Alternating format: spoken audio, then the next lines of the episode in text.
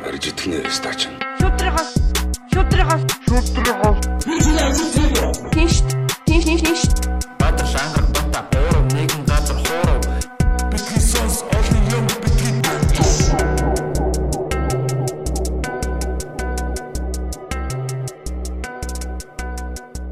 За сайн байцгаана уу? Битисонс подкастын 25 дахь дугаар та бүхэнд яг одоо хүрж ийн. За ингээд манай өнөөдрийн зочнороос манай сонсогчдод хэрвээ манай сонсогчдод яг бизнес эхлүүлэх гэж байгаа бол ялангуяа нэлээд хэрэгтэй зочин ирсэн байгаа. За гадаан ганц бас бизнес эрхлэхгээгүй байсан ч гэсэн бас одоо хувь хүмүүст те бас нэлээд хэрэгтэй мэдээлэл өгөхүйц зочныг одоо өнөөдөр урьж авчруулад байна. Олж авчирлаа. Тэгээд манай зочныг одоо манай Бата танилцуулна. Хей, сайн байцгаана уу. За ингээд та бүхэнд энэ өдрийн мэндийг хүргэе. За миний хажуу сууж байгаа хатагтай бол H&M Finance гэдэг finance service гэдэг компани үүсгэн байгуулагч захирал хатагтай мөнх чимэг байна. Гэтэ амар яг хатагтай адрехээр бас жоо Хатагтай юу? алдмын сонсогч магадгүй. Гэтэ а, чимгээ ихч маань бол яадаг. А ихч маань болоо хатагтай байснаа шүү ихч маань болсон. Уучлаарай. Гэтэ юу яг одоо нөгөө бизнес эхэлж байгаа одоо одоо нөгөө манайхад чи стартап гэдэр гэж их ярьдаг болчиход байна шүү дээ тий. Гарааны бизнес энэ төр гэл нөгөө одоо нөгөө секси өгнүүд их ашигладаг болсон. А ихтэй яг нөгөө аж ахуй нэгж албан байгууллага хуулийн этгээд болж байгаа бол одоо энэ санхүүгийн тал дээр яг а ямар одоо юутай явах хэвтэй юм бэ? Ер нь санхүүгээ яаж хөтлж авч явах хэвтэй юм гэдэг тал дээр бол одоо үйлчлэгийг үзүүлдэг тим компани байгаа H&M гэдэг. Тэгээ манай UB Comedy компани ч гэсэн бас одоо одоо манай санхүүг бол бас зэгцэлж өгсөн тий. Аа тэгээд ер нь та яг өөрийнхөө яг ажлыг яг юу гэж тайлбарлах вэ? Яг анх удаага сонсож байгаа хүмүүст. За сайн бацгаана уу. Аа одоо миний ажил бол би бол хамгийн анх төрийн албанд нэг 9 жил бараг ажилласан баха. Сургууль төгсөөл хүүхэд тахтал тий оюут оюутны ширээнээс шууд төрийн албанд очижээлаа. Тэгээ тэнд бол яг яг үтсэн онл хууль тэр талаас нь л ингээл хүмүүст ингээл үйлчлэгээ ингээл хүргээл тэгээ нөгөө Төрийн алба гэхээр яг аль аль татврын албанд Оо, за. ажиллаж исэн. Тэгээд а тэндээсээ бол би одоо юу гэдэг нөгөө гэр бүл мүл болоод ингээл нэг хэсэг хөндөрөөд тэгээ байж захта ер нь энэ яагаад энэ татвар гэхэр л хүмүүс нэг ингээд нэг амар ингээл амар гэл ингээл те бодоод ингээл тий хатны мангас шиг л те ингээл нийгмийн татвар татвар гэхээр ээ бурхан минь за тэгэл татврын анионоор гэхээр амар ч гэдэг юм уу те татврын байцааг шиг л тэгэхээр. Шүд авахуулахаас баг татвар авахуулахаас их өвдөх энэ гэж үг байдаг шүү дээ. Тэгээд ер нь бол нөгөө нэг аа, тэгээ байж ахтаа л ер нь боцсон л да. Ер нь би энэ одоо юу татварыг энэ залуучуудаас яг зөв талаас нь яаж одоо бас нэг тий ойлгуулад хүмүүс бас энэ а, тэр залуучууд одоо бизнесээ эхлэхдээ а татварыг одоо яаж ингэж зөв бас тооцоолж ингэж бизнестэй зүгээр тусгаад тэрнээс одоо айхгүй рискээс одоо айхгүй хялбархан одоо шийдэх одоо боломжтой байдгийм бэ тэ энийг бас ингээд яагаад ингээ ойлгохгүй ингээд нэг өсөндөө баг хүрч чад үзээгүй байж айж гин гэсэн үг шүү дээ тий Тий. Тэгэхээр чин аа, Буруу ойлголттой тий байсан. буруу ойлголттой а яг тэр мэдлэгээ зөв аваад зөв ингээд яваадах юм нэг татврын байцаагч а тэр бизнесмен хоёрын дунд одоо нэг юм юу үсчихэд дээ Хаалт. Тий хаалт үсээд хоорондоо нэг сайн ойлголцож чаддгүй тэр нь одоо уг нь ингээд нягт байх хэвээр байдал чинь ингээд дундаа ингээд нэг анц цав гарчаад ш. Тэгэхээр тэр дунд нь л одоо нөгөө хоёр талд ингээд тий. Аа зөв одоо төлөвшил тэр зөв боловсролыг нэг талд нь нэг талд нь зөв төлөвшил нөгөө талд нь бол зөв боловсролыг нь одоо эзэмшүүлэх тал дээр бас нэг өөрийнхөө бас нэг энэ байдаг энэ нэг болцоогоор бас нэг зүтгээд үзээгээд одоо бол би татврын зөвлөх буюу тим үйлчлэгийг одоо залуучуудад үзүүлдэг. Хөвчлэн одоо юу гэдэг сая бутагийн хэлдгээр стартап буюу одоо бас нөгөө гараад байгаа жижиг дунд үл жидүүчдтэй тий.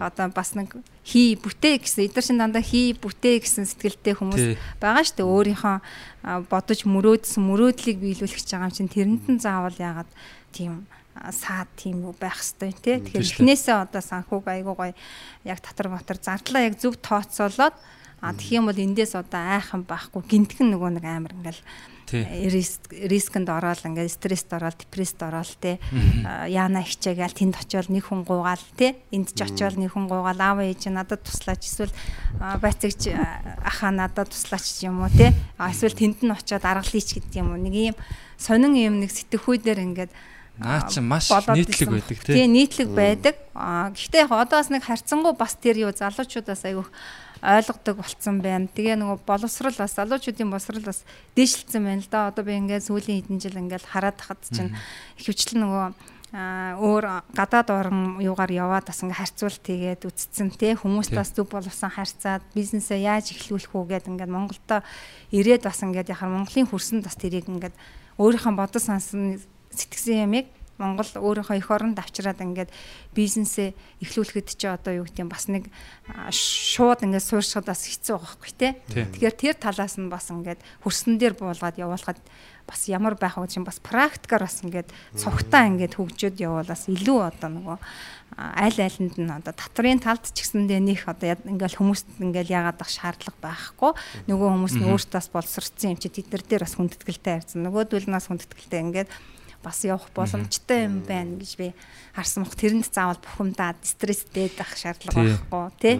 Одоо нэг миний анзаарснаар бол аа за угаасаа за миний анзаарах яг нөгөө угаасаа төр байгаа цагт уусаал татвар байна тий. Аа бид нар бас одоо хичнээн одоо юу гэдгийг яг бизнес эрхэлж байгаа хүмүүст бас ингээл яг татвар төлөх бас амар дуртай энэ төр бол нэг төлдөг хүн бол ховор тий. тий Гэхдээ аа гэхдээ эн чин цаана бас яг ямар одоо юу гэдгийг аа зарцуул ямар юмд ашиглагтаад байгаа юм те төр байгаа л юм чин одоо юу гэдгийг цагдаа эмчнэр те нийгмийн одоо энэ яг үндсэн суур энэ юунууд бол Юу бас та төр байна гэдэг чинь ерөөсөө л эх орон байна л гэсэн үг байхгүй. Тэгээд энэ юу орон ажиллаж байгаа бид нар амьдарч байгаа хүмүүс чинь одоо жижигнэр мини мини болгох юм бол нэг баг л байгаа байхгүй. Бас л яг юм багийн ажиллагаа тэндээс одоо эх орон одоо өргөжтэй өргөжөд дэвшиж ингэж л явж байгаа. Тэр утгаар нь бас залуучуудаас ойлгох хэрэгтэй гэж би боддог Тий. байхгүй юу. Тэрнээс биш зүгээр л миний креманаас ингээд лидер авчаал ингээд энэ ер нь нөгөө нэг сүргөөр ингээд бас юмыг Тий. ингээд бодоод ах юм бол ингээд сөргөл болоод Тий, тэр нь хизээж амжилтыг олохгүй те нөгөө гоё амжилттай хийчихсэн юмнууд нь ингээд ингээд тав тав тав гээл байхгүй болол те тий. Ингээд санаа сэтгэл нөгөө өөр талаасаа бас нөгөө аа нөгөө бас төрмөн бас те яг тэрийг бас сайн бас мэдмэр байгаа байхгүй тэгээ ухамсарлаад одоо юу гэдгийг яг нөгөө Бразил төлөвмгийн дэлхийн аварга болж хахад аа бас нэг туршлага судлахаар ингээ баахан хүмүүс ингээд явцсан ч юм уу те. Аа яг нэг жоохон ха- хагас амралтын маягтай ч юм уу. Бас одоо юу гэдгийг аа тэгэхээр ярихаар бас зөндөө юм байгаа. Аа ээ. гэхдээ нөгөө яг анх одоо би бас ингээл яг юун дээр 100 айлын аа, юунд улсын ерөнхий бүртгэлийн газар те хуулийн этгээтэй бүртгүүлээл одоо компани ингээл явж байхад бол бас яг одоо X тайлан гаргаал ингээл яадаг маадаг гэл нэг тийм босон болоогүй зөвлөгөөнөө те. Аа тэгээд ер нь бол ингээд нөгөө татвараас хүмүүс жоохон айлгаа ичдэг ч юм уу те. Зүгээрээ одоо ингээд э, ингээ явжээ те. Одоо юу гэдгийг хөлөө олтлоо юм овч гэдэг юм тий. тиймэрхүү зүгээр ингээд ийм сонь сонь зөвлөгөөнүүд бас их ирж исэн тэгээд баг татвараас зайлсхийх ёстой юм шиг ойлголтууд ингээ би авцсан байсан байхгүй юу? Нийтлэгтэй хүмүүсийн нэг тийм аа тэгэхээр яг нөгөө юу гэдгийг тэнгуут би ингээ баг татвар бол дайсан гэж хараад эхэлж байгаа байхгүй юу тэгээд тэндээс л ер нь асуудал эхлэх байх шиг байна. Ааха Тийм тэгээд нөгөө аа тэгээд сүүлдээ яг би тэндээсээ болоод бас янз бүрийн одоо юу гэдгийг санхүүгийн сахилга батхгүй явсан аа бүртгэл тооцоогүй явсан. Тэрнээсээ болоод ер нь минь одоо миний компани ер нь ашигтай яваад байгаа мó. Эсвэл алдагдaltaй яваад байгаа мó те. Нэг л их мөнгө орж ирээд байдаг те. Тэрийг яг нөгөө нэгтлэн бодох тооцоо тайлангүй нэг л уран бүтээлч уран сайхан ч баг нэр ингээл Ер нь бол яваад исэн тэр байхгүй юу? нөгөө бизнесийн ашгийг бас харж чадахгүй л юм л да. Татвар тэр шимтгэлийг оруул тооцоогүй юм чинь тэр ашиг бол бас худлаа гарч штт те. Тэгээ компани үнэлгээ өсөхгүй байна. Яг цаасан дээр нөгөө яг ингээд банкн дээр харангууд компани юу гэдгийг дан ингээд нөгөө нэг бэлэн мөнгөөр юу гэдгийг юмнуудаа ингээд хийцэн.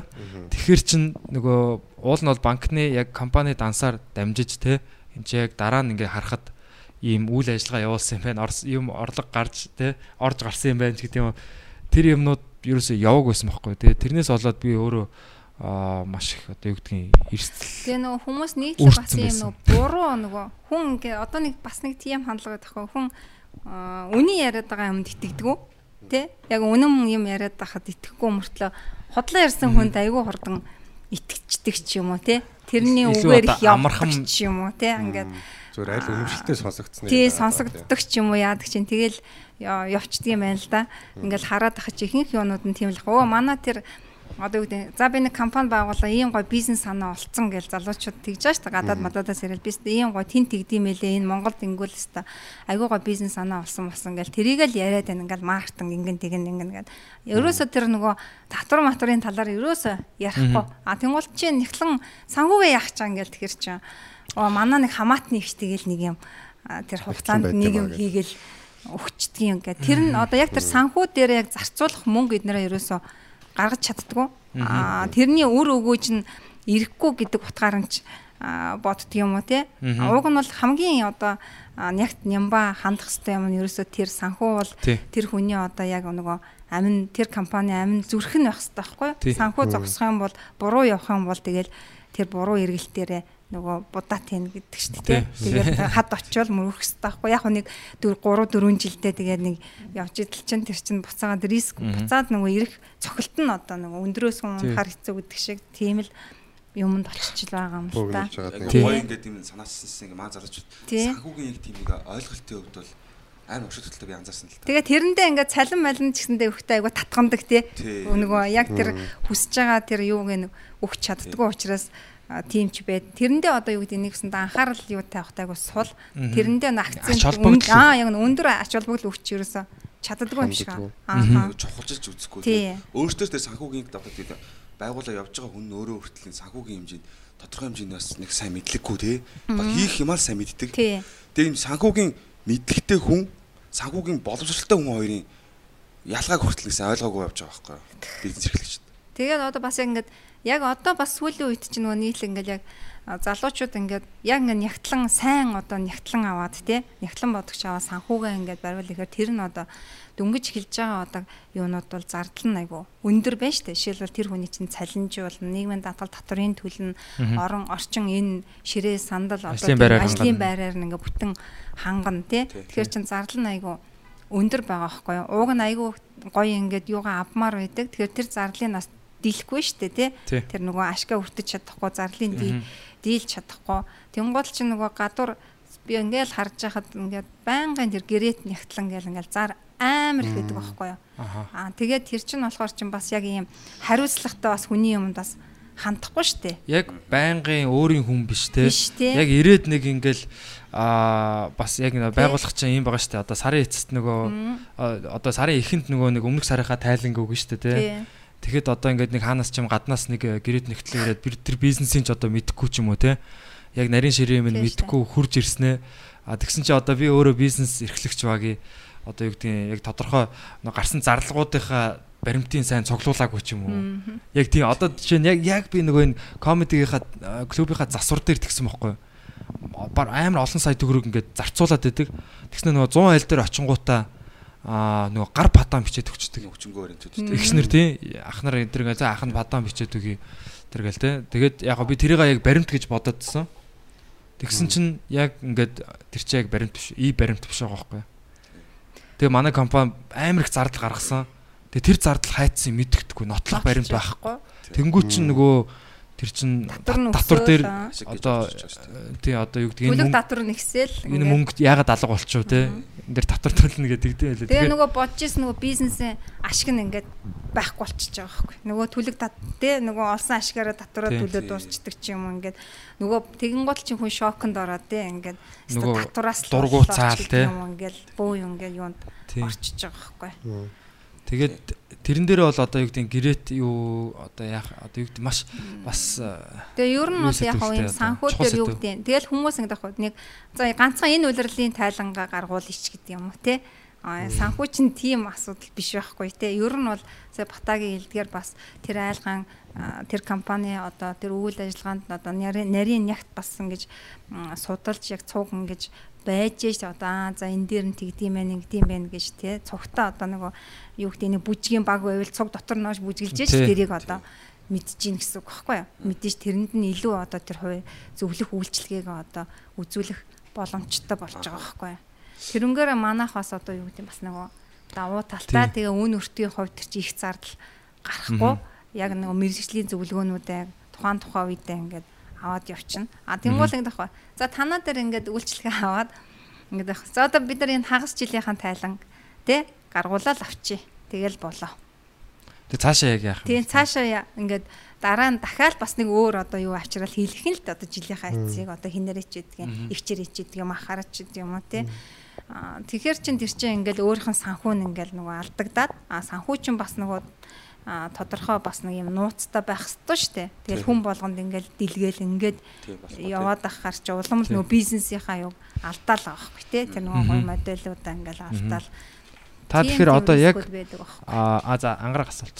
Одоо ингээд э, би яг хөө ингээд за яг бид нар хинэн ч самаг ингээд шинэ бизнес эрхлэж бодъё. Тэгээ хагас нь санхүүгийн юмудаа маш одоо ингээд ярин ингээд төлөвлөж бас бас одоо хундаам гэж үзээ те. Бас дарийн төлөвлөлөөд тэгээ шинэ ажилтаа аваад танаа одоо компани үйлчлэг авъя гэж бодъё. Гэтэ би шинэ хүн авах та дөнгөж төгсөн залуу хүүхдийг та одоо манай компани санхүүгийн юмудаа хэсэгч шүү дээ. Тэрэнд бэлдэж гайгүй хүүхд авах уу эсвэл тэтгэвртээ гараад удаагүй жинхэнэ туршилтаа хүн аваад танихтай нийцүүлээд компани цаашаа явуулаар ирээдүйтэй юу? Тий наадах чинь бол зарчмын хувьд бол ерөөсөө ялгаа байхгүй штэ. Аа тэр чинь адилхан хүн чи өөрхөн компанид яаж одоо ямар байдлаар тэр хүнийг одоо ашиглах чаан тий?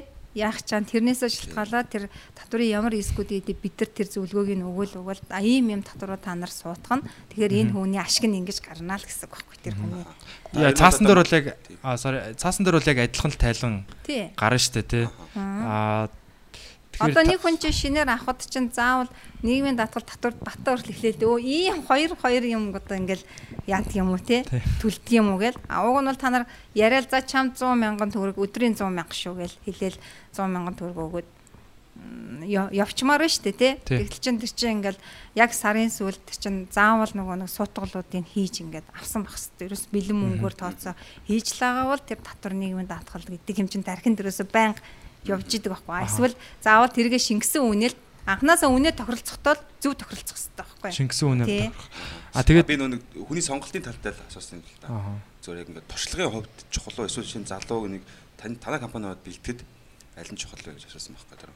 А бид нар бол одоо голцоо Яг юу ялгаа гэдэг. авахгүй, тий. Тэгээ ер нь бол ялгаа байхгүй. А бид нар ер нь яг хуу дандаа залуу ийм нөө шинэ компаниудтай ер нь ажилдаг байхгүй юу? Тэгэхээр Ихэвчлэн. А тэгэхээр тэд нар чинь өөрсдөө бас нөгөө ийм одоо чиний хэлж бол болсон хүчин биш үү те хүний нөөцөө штэ Тий. тэгэхээр тэр хүний Өөрсдийн нөөц хүмүүс, тий. өөртөөх нь хүний нөгөө өөрсдийн гэсэн бас нэгтлэн сайн нэгтлэнтэй байхыг хүсдэг. Тэр нь одоо юу гэдэг залуу хүн аваад тэрийгэ цааш нь хөгжүүлээд манайхтай хамтраад бас хөгжүүлээд явах боломжтой байдаг. Тэр нь бас ингээ хамт суралцаад ингээд явна хэсэг бүлэг зарим тийм сонирхолтой тий. Тийм, сонирхолтой. Өөр арай өөр тий. Ер нь бол залуучууд бол одоо ерөөсөө залуу бизнес эхэлж байгаа залуучууд ер нь тийм сонирхолтой. Тэр хүнээ одоо манахаас тэгээд одоо дадлагжуулаад а одоо юу гэдэг яг нэг ийм судалгаа байдаг байхгүй юу? Одоо өө ган зөр хэлж ирсэн шүү дээ одоо голон танкны. Бид нар одоо ингээ шинэ сургууль төгсөн мэрэгчлэнгүүдийг аваад 7 жил баг бид нэр ажиллуулж тэр хүнийг одоо яг ажилтан тэр мэрэгжилтэй одоо мэрэгжилтэн болгож байна гэж байгаа байхгүй. Тэгэхээр одоо банкны тейлэр тий. Банкны тейлрээс явж байгаа Нягтлан ч гэсэн одоо нягтлангаар төгссөн хар мянган одоо оюутан э, юунууд байна шүү дээ. Залуучууд байна шүү дээ. Онлайн мэдлэгтэй. Ааха. Онлайн мэдлэгтэй ч байна. Тэгээд яг нөгөө практик дээр ингээд гарахаараа тэр нь одоо том компаниудад одоо яг нөгөө шаардлагат нь нийцч чаддаггүй байхгүй. Тийм. Тийм тохиолдол их зөндөө байгаа. Ингээл гараал асуухад бол тий. А тэгэхээр бид нартай хамтраад тэр нягтлангаа та нар авчих те. А бид нар бас эндээс нь зөвлөгөө. Тэгээ тэр нягтлан ч гэсэн бас дадлага хийгээд ингээд практик дээр яваад тэгээ өөрийнх нь компани өөрийн эзэмшлийн хүн болоо сүлдээ явчихж байгаа байхгүй. Тэгэхээр илүү одоо юу нь тэр санхугаа тэр тухайн хүн санхүү дээрээ ч бас мэрэгшиж байгаа. А нөгөө компани ч гэсэндээ санхүү дээрээ бас ихтгэлтэй хүнтэйгээ болчихж байгаа байхгүй. Яг одоо танаа таны зүгээс яг одоо за бизнес эхлүүлээ те яг юм гой санаа байна. А лаг боломж байна те. Яг эхлүүлээгээд явж байгаа нэг хүн ч юм уу одоо эсвэл хамтрах гэж байгаа хүмүүс ч юм уу та яг одоо санхүүгийн тал дээр яг ямар хуу зөвлөгөө өгмөр байна яг за яг одоо эхлэе тусдаас одоо хөрөнгө оруулах гэдэг юм уу те? Аа. яг нэг гоё та нэг шууд нэг зөвлөгөө өгөхөд одоо та хөндлөнгөөс тэдний бизнест одоо ямар ч одоо юу гэдг юм те ашиг сонирхолгүй зүгээр ингээд зөвлөгөө өгөхөд яг нийт одоо тийм олон залуучууд байгаа шүү дээ те тэгэхээр та юу гэж зөвлөгөө Ерөөсө хамгийн түрүүнд тэр нөгөө татврынхаа зардлыг л ерөөсө аягүй сайн гаргаж суутгаж өгсөн үнэндээ. Ерөөсө та нар гэрээ контракт хийгчл байгаа бол тэр үнийн саналаа л ерөөсө яг ямар татвар суудагдаж иржээч хамгийн сүлд чамд ямар ашиг нь ирэх вэ гэдгээл Цэвэр ашиг. тий ахан тэгж тооцоорой л гэж би зөвлөнө. Аа тэгээгүй зүгээр зөвхөн нөгөө нэг те урсгал тэр зарлуудаа бодчихвол би одоо амар ашигтай ажиллах юм байна гэж хандаж ерөөсө болохгүй. Тэгэхээр нэг гэрээ хийсэн ч гэсэн тэрэн дээр татвар ямар байх хэвээр вэ? Нийгмийн татвал ямар байх хэвээр вэ? Ямар зардал гарах хэвээр вэ? гэдгээл аягүй сайн бодож тэр үнэ. Одоо та нар ингэдэж зарим газар хаа чинь нөөт орцсон үнэн тит мэдгээл те. Нөөт ороогүй үнэн энэ төр гэдэг. Уг нөөт ороогүй үнэн гэж арга байхгүй шүү дээ. Бүгд л нөөт орцсон. Хүмүүс ий баримт гэл тэгэхэр чи нөгөө юу гэл. Оо нөөт гэдэг аахгүй. Нөөттэй холбоол ойлгоод идэг. Ий баримт ч одоо зүгээр бидний нөгөө зарлагын баримтууд шүү дээ. Нөгөө цуглуулдаг баримт л болчиход байгаа шүү дээ. Тэгэхээр яг яг хідэн төрлийн татвар байгаа. Одоо за яг маш олон өөр бизнес болгонд өөр өөр онцлог байгаа хөлтэй. Гэтэ яг нийтлэг одоо аа нийтлэг одоо яг анх яаж байгаа юм бол нөгөө аж ахуй нэгжийн орлогын албан дотор байна. 10% Хувь хүний тий хувь ашигын 10 шүү дээ. ашигын 10%. Тийм тэгээд хувь Цэвэр хүний 10%. орлогын албан дотор байна. Хувь хүний гэдэг чинь одоо мэдээж бизнес эхэлж байгаа юм чинь заавал хүний нөөц авч ажиллана, тий. Тэгэхээр цалин малин нөгөө өгнө шүү дээ. Тэгэхээр тэр байж гин урамшуул. Бас 10% байдаг. Тэгээ нийгмийн даатгал байж гин тий. Нийгмийн даатгал чинь аль аль талаасаа хэрвээ үйл хөдлөх хөрөнгө худалдаж аваад одоо тэрнийг объекттэй юм хийх гэж байгаа бол нөгөө үйл хөдлөх хөрөнгөний дотор байна тий. Тэгээ худалдаа 8 ихч бол 50 сая дээш бол нэмэгдсэн үртгийн албан дотор байна. Мгм. Аха. Ямар ч гэсэн эхний бол энэ хэд бол зайшгүй одоо нөгөө гарч ирнэ гэсэн тухайн бизнесийг хийж хэлгээд. Тэгээ яг ингээд бодоод үзэнгүүт яг а, 100%-ийн одоо юу байлаа гэж бодоход те орлого байлаа гэж бодоход а тэндээс одоо за юу зардал зардал нь одоо яг одоо манад бол ингээд ихэнх зардал бол цалин байдаг л да. Одоо уран бүтээлчд ажиллаж байна те хүмүүс ажиллаж байгаа. Аа тийм учраас яг одоо цалин дээр одоо нийгмийн даатгал те аа яг ажилчин талаас нь бол нэг 10.1 хэд үдэг лээ. 10.3 билүү. Одоо нийгмийн даатгалч 23 болцсон шүү дээ. Нийтдээ Аа. Ажилчин талаас нь арай бага байдаг те. Адилхан шүү дээ. Яг тэнцээ Адилхан уу? 50 Аа тэгэхээр чи 11.5 11.5 ингээд хасагдчихж байгаа. Тэгээд хувь хүний орлогын албан дотор 10-г хасагдчихж байгаа тий. Аа за тэгээд ингээд явж байгаа. Тэнгүүтээ за зардлууд ингээд дууслаа. Тэгээд аж ахуй нэгжийн ашигын татвар тий. Аа тэгээд дээрэс нь бид нар бас нөгөө нөөт Аа. гээд ингээд яваад ингээд үзэнгүүт нөгөө юу чин одоо орж ирсэн мөнгө чин бараг 40% нь бараг яа. 40% нь бол бараг явчихж байгаа байхгүй юу? Тэгэхээр ер нь зүгээр барагцаагаар 40% бол ингээд 30%-ыг бол дунджаар одоо нэгс нэ үнэн дээрээ ер нь бас шингээж өгөх нэ л гэж. Гэтэ энэ бол маш тэгтээ бүдүүлэг юу Тий, яг нарийн аа. байгаа л да. Тэгэхээр яг тэрийг ер нь манай бизнес эхлэе те а одоо яг ингээд хүү хаа тэргээл манайх ч бас сэтгэлийн хөдлөрж байгаа дайрдэн штэ. Яг тийм бол яг бас бодолцоорой. А тэгээд хамгийн гол нь би нөгөө би өөрөө яг татвар тийм дуртай юм дээ. Яг татварт ер нь дуртай хүн бол баг бас ховор бах те. Улаан наманд байж магадгүй. А тэгтээ би татвар төлөхийн хэрэгтэй. А яг ач холбогдол нь ач холбогдлын яг одоо юу гэдгийг яг жинхэнэ мөнгөөр одоо ингэж одоо тоглосны дараа гэх юм те ойлгосон. Ягаад тэгэхээр компани юу ерөөсөө өсөөгүй. Одоо татвараас одоо болцсон ч гэдэг юм те тийм юмнаас болоод тэгээд юу? А яг эн чин нөгөө санхүүгийн сахилга баттай байх тусам юм болгон дээр ийм зардал гарсан. Хичээ та надад ий баримтаа өг те. Би танд мөнгө төлсөн та одоо юу гэдгийг би танаас нэг бодог авлаа. Бодгны ий баримтаа өгөө өө их чинь нэг гар падаа мадаа тэгвэл танаас авахгүй те. Яг тэр хүн татвар төлдөг хүн байгаа байхгүй. Тэгэхээр яг нэг татвар төлөгч бас адилхан бизнес дээр очиод ий баримтаа аваад одоо юу гэдэг нэхэмжлэх нэхэмжлэхээ одоо тэр хүнээс аваад те ингээд яг юм би биенийхээ бизнесийг бас дэмжиж ийн гэсэн дээ. тэгээд- эцсийн эц тэр хоёр бизнесийн үнэлгээ ингээд яг яг ингээд банкны хуулган дээр харагдаж байгаа байхгүй? А энэ хоёр бизнесийн хоорондоо ийм харилцаа явагдсан юм байна.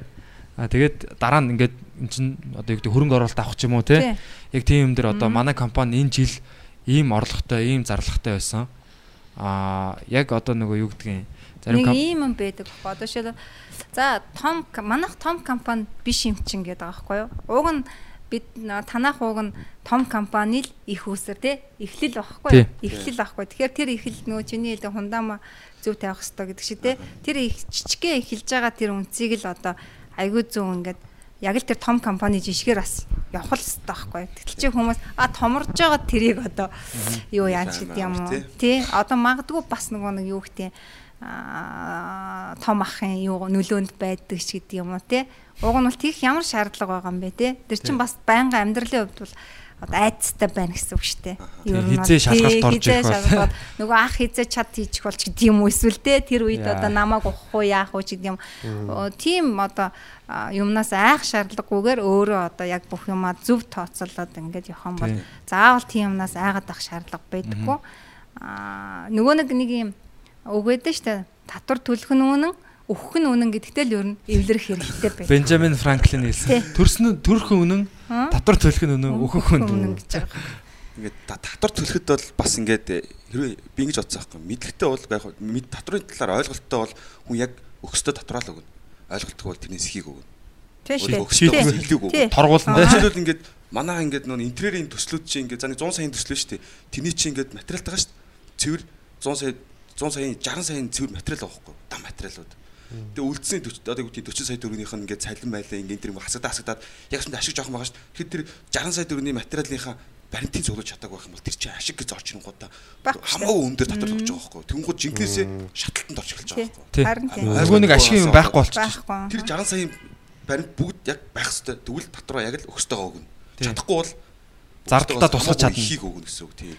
Энэ бол үнэхээр Ер нь бол анханасаа л залуучууд чи бизнес хийх гэж л байгаа бол одоо юу гэдэг татварыг бити хаяараа л гэсэн үг байхгүй. Заавал тэрийг ойлгол те тархиндаа хийцэн байгаа тэрийг яах вүлээ гэдгийг л ерөөсө тархиндаа юу заавал шингээсэн байх хэрэгтэй. Хууль ёсны бизнес хийх гэж л байгаа бол те.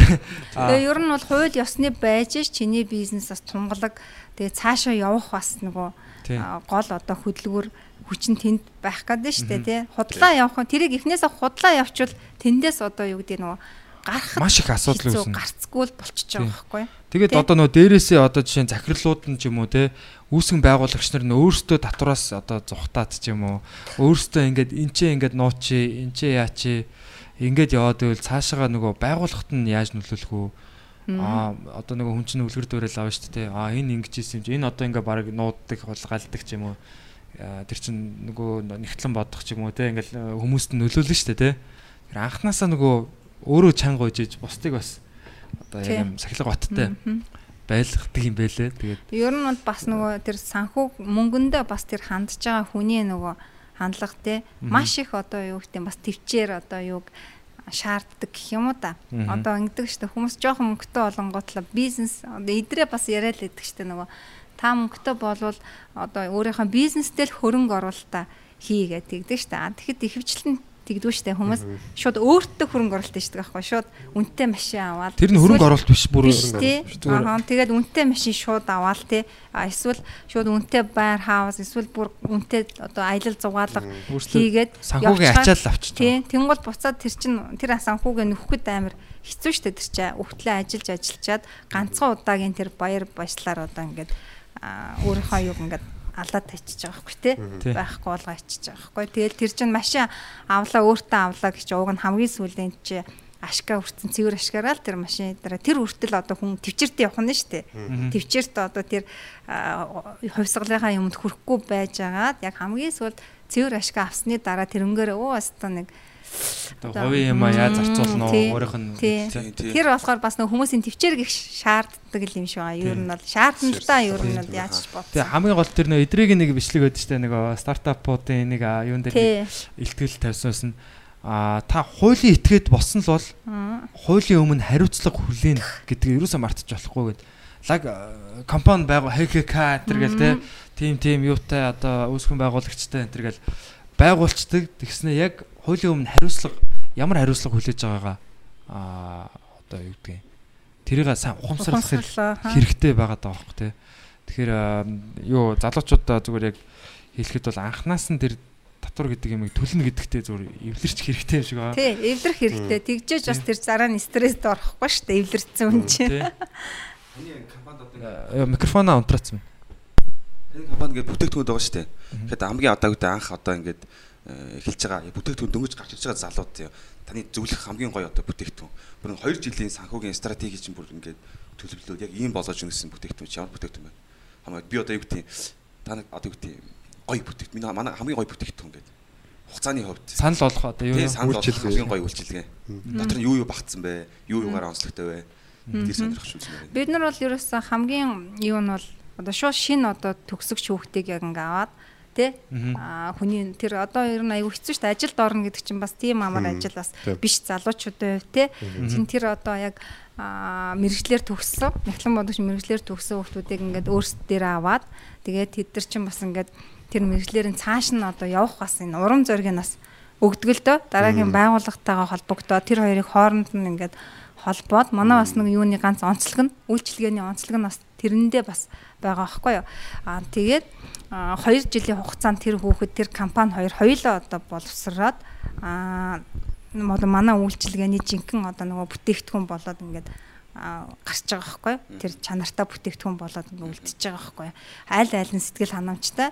Тэр 2 жилийн хугацаанд тэр хүүхэд чинь бас өшөө их юм сураад мэдээд бид нартай цуг те хөгжөөд аа нөгөө тухайн нөгөө нэг шинээр эхэлж байгаа тэр байгууллага чинь бас нөгөө юм юм цэгцэндээ ороод яг нөгөө нэг хуулийнхаа дагуу тий яг тэр хөрсөн дээрээ ингээд суугаад ингээд ажил юугаа явахад ингээд санаа зовхгүй ингээд яваад ирж байгаа хгүй энэ л бидний хувьд бол одоо бусад одоо юунуудаас бол нөө онцлог гэсэн үг байхгүй. Тий. Аа, тий тий. Аа одоо яг ийм сургалт юм уу гэхээр бас тэр чинь одоо сургалт биш байхгүй юу? тий. ахаа бодит аа зүгээр би дадлах хийлгэн гэх юм бол тэр чинь хариуцлага хүлээхгүй болчихж байгаа байхгүй шүү тий Тэгээ одоо манай залуучууд ч нэг жоох юм сурж агаад нэг компанид аваад жоох сурж байгаа гараал өвчтөн шүү дээ. Тэгэхээр энэ би ягаад чи санхүүгийн ийм чухал ажил хийж байгаа хүмүүс тодорхой хэмжээний компани хувийг эзэмших хэрэгтэй юм шиг. Тий, ер нь бол- настай ч байх юм шиг Аа санагдав. яг гоо ер нь урт настай байх ёстой шүү дээ. Тийм Тухайн компанид одоо тэр хүн бол бараг л бараг л насан туршдаа тэр санхүүг нь барих ч бараг тийм Бүх чадамж нь тийм өөрөө байж байгаа тийм тийм боломжтой байхгүй. Тэгэхээр бид нар бол гэдэг бидраар нэгсэндээ дамжаад яг одоо та нар нөгөө захирлууд заавал тэр бүгдийг мэдэх шаардлагагүй шүү дээ тий. Аа бидний энэ зөвлөх энэ зөвлөгөөгөөр яг зөв газараа ингээд харьцаад тэр зөвлөгөөгөө аваад ингээд цаашаа ингээд өөртөө бизнесийг өргөжүүлээд бизнестэй л санаа зовох тэр ажлаа хийгээд явах хэрэгтэй байхгүй юу. Тэгэхгүй нөгөө айгуу гой бизнесээ хийж явж байгаа л тий буцаал нөгөө нэг буруу зүрүү хийцэн юмд орооцолтоод ингээд харч хэцүү үсттэй тий. Сая би яг яасан байхгүй юу? Сая нэг хэдэн сар үлээ? 5 3 сараас 5 сарын хооронд нэгтлэн бодогчгүй байж үзлээ л дээ. Тэгээ би ч уул нь комедиан хүн гэж яваад байгаа шүү дээ. Тэгээ уран бүтээлчтэй. Тэр бол одоо миний яг дур хүслээрээ татагдсан зүйл маань одоо явж байгаа. Тэр нь энийгээ одоо бизнес болгоод явсан юм. Тэгсэн чинь өөрөө нөгөө яг бүх э, юу гэдгийг цалингуудаа тавина аа юунуудаа цоглуулна, баримтуудаа цоглуулна, тайлангаа нийгмийн даатгалын тайлан гаргана тий. Одоо юу гэдгийг иймэрхүү юмнуудаа ингээ хийгээд ихсэн чинь би ажилдаа ингээд баг дургу болж эхэлж байгаа байхгүй тий. Түүртэж эхлээд нөгөө нэг гоё тайзан дээр ярих юм а бодох юу байхгүй болоо. Тэгээд аа яалчгүй тийм хүн бол угаасаа байх хэрэгтэй. Аа тэгээд том компаниудад бол одоо юу гэдгийг CEO тий аа яг гүйцэтгэх одоо захирал аа тэгээ CFO гэж бас байдаг. Chief Financial Officer яг тэр нөгөө юуг хариуц санхүүг нь хариуцдаг. Мэдээж доороо нэгтлэн аккаунтанд нэгтлэнгууд тэр нярав мярав гэж зөндөө хүмүүс байгаа шүү дээ тий. Гэхдээ яг тэр санхүүг нь хариуцдаг. Тэр компани бүх төлбөр тооцоо одоо юу гэдгийг тэр юуг нь хариуцдаг тийм хүн байдаг те. байх. Одоо бүх компанид яг том том том компаниуд бол заавалчгүй байж байдаг. Тийм. Тэгээд тэгэхээр анханасаа залуучууд ер нь бодох хэрэгтэй юм шиг байна. Ирээдүйд одоо би CFO гоор хэнийг тавих вэ те?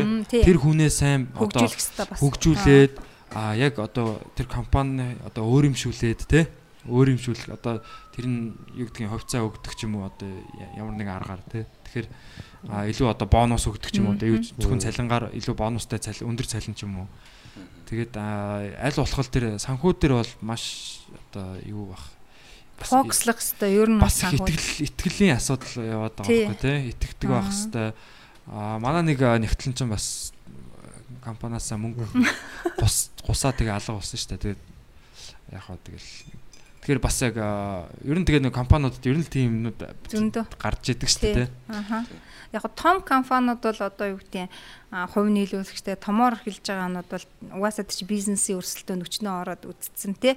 Тэр бүхөө ингээд тооцчихж байгаа байхгүй юу? Тий. Гэтэ тэр хизээ хон тэгж очиж тэнд тооцоолох биш. Уг нь анханасаа эхлэхдээ л одоо тэрийг бас тооцоолоод энэ саяны батагийн хэлдгээр өөрийн гэсэн одоо бас тий санхүүгийн нөгөө бизнес болгон чи өөр өөрийн нөгөө онцлогтой штэ. Онцлог үйл ажиллагаа өөр өөр штэ тий. Тэгэхээр тэр болгонд энэ нэгтлэн бүртгэл хүртэл ингээ яг ингээ тэрэндээ ингээ тааш тэрэнд бас тэр Тэрийг ойлгодог тий, Нэгтлэн нэгтлэн нь хүртэл тэрэндээ бас ойлгодог тийм. А байх хэвээр тэгэх юм бол одоо юу гэдэг нөгөө галзуу гар нийлнэ гэдэг шиг тий. Ингээл цаашаа явхад ерөөсөө стрессгүй асуудалгүй л байдаг аахгүй ямар нэгэн одоо юу гэдэг шалгалт юу ороход одоо тий асуудалгүй Тий. тэрэн дээр бол хил хилцэл тэрэн дээр даваал гарчдаг тий. Тий. тийм л байх хэрэгтэй Ер нь яг ингээд лаг лаг компаниудыг хараад байхад бол яг одоо жишээ нь за ганц жишээ те Facebook-ийг үүсгэн байгуулсан те Марк Зукерберг бол өөрөө код бичдэг. Аа те яг тийм юу гоё юм платформ байгуулах тийм хүсэлтэй тэр тэрэндээ өөрөө одоо юу гэдгийг лаг шин санаа сэтэл болоод яг хүн амтнаас бас санаа авсан авсан гэж ярьдаг л та. Гэхдээ өөрөө яг тэрнийг яг бүтээгч хүн байгаа даа байхгүй те. Гэхдээ яг мань хүн юу авсан байхгүй яг тийм financial хүн Мгм. яалтчгүй авч иж тэр бизнесийг бизнес болдог. Тий. Тий. Хэрвээ юу одоо амарлаг бизнесмен гэж яриад яг ямар нэгэн юу байхгүй аа санхүүгийн хүн байхгүй одоо тий мэрэгжлийн мгм. нягтлан байхгүй аа хуульч байхгүй аа тийм хүн бол одоо бизнес гэж хэлэхэд бол үнэхээр хэцүү. Тий хуульч бас я- яалчгүй хэрэгтэй одоо. Энэ чинь бас хуулийн харил одоо хуулиар зохицуулагдах харилцаанд шүү дээ. Одоо хүн хөдөлмөрийн гэрээ хийх ч юм уу тий одоо ингээд яг тэгэхээр яг тэр бол анханасаа бас яг юм. Тэгээ одоо яг юм чимгээ ихчих шиг бас юм сер- сервисүүд бас гоё гарч ирж байна л да. Хуулийн зөвлөгөө өгдөг. Яг энэ стартапын одоо давлгаа гэх юм уу те манай Монголд одоо шинэ интернетийн одоо лаг юунууд боломжуудаар гарч ирж байгаа энэ стартап давлгааг аа, дэмжих юм Мгм. яг тэр нөгөө бүтцийн яг сайн суурийн сайн тавьж өгөх тийм юмуд гарч ирж байгаа. Бид нэр чи одоо яг юм штэ.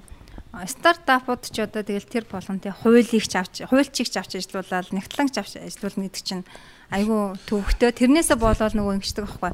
Танаад одоо ийм жижигэн газар тийм олон хүнээр яадгийн. Тий. Чи өөрөө л наатахад зохицуулаад яваач хэр чин тэр хүн чин бас тэр хууль юуны талаар тийшээгээ ингээ гүнзгий орч чадахгүй. Тэр хүн чин маркетинг тэр гоё орлого олох юм сайн хиймээр юм аа. л. тий. Хиймээр чаддаг юм аа л хиймээр шүү дээ тий. Тэгэхээр тэр юунд нь дэмжлэг бодлох үүднээс манайх ч гэсэн одоо манай тэр энэ үйлчлэгээл одоо дэмжлэг болж ин гэсэн үг байхгүй юу? Одоо хууль талаас нь а тэр санхүү бүртгэл талаас нь а татвар тэр нийгмийн даатгал татвар хууль нягтлан бодох бүртгэл ингээ бүгдийг ингээ цогцоор нь тэр нөгөө үйлчлэгийг ингээ дээрээс нь дахиад хүний нөөцийг хүртэл ингээ тий а төлөвшүүлж ингэж одоо чад чадамжийн одоо өгч ингэж юу олгож өгч байгаа байхгүй тэр хүн. Тэгэхээр чин тэр хүнд бас нэг таата бас нэг нөхцөл бололцоогоор нь одоо Аутсорсинг тий. хангаж өгч байгаа байхгүй. Тэгэхээр би бол энэ тэгээ залуучууд одоо гоё болчихжээ. Яг энийг бас хүсдэг, бас энийг мэд- мэдэрдэг болцсон.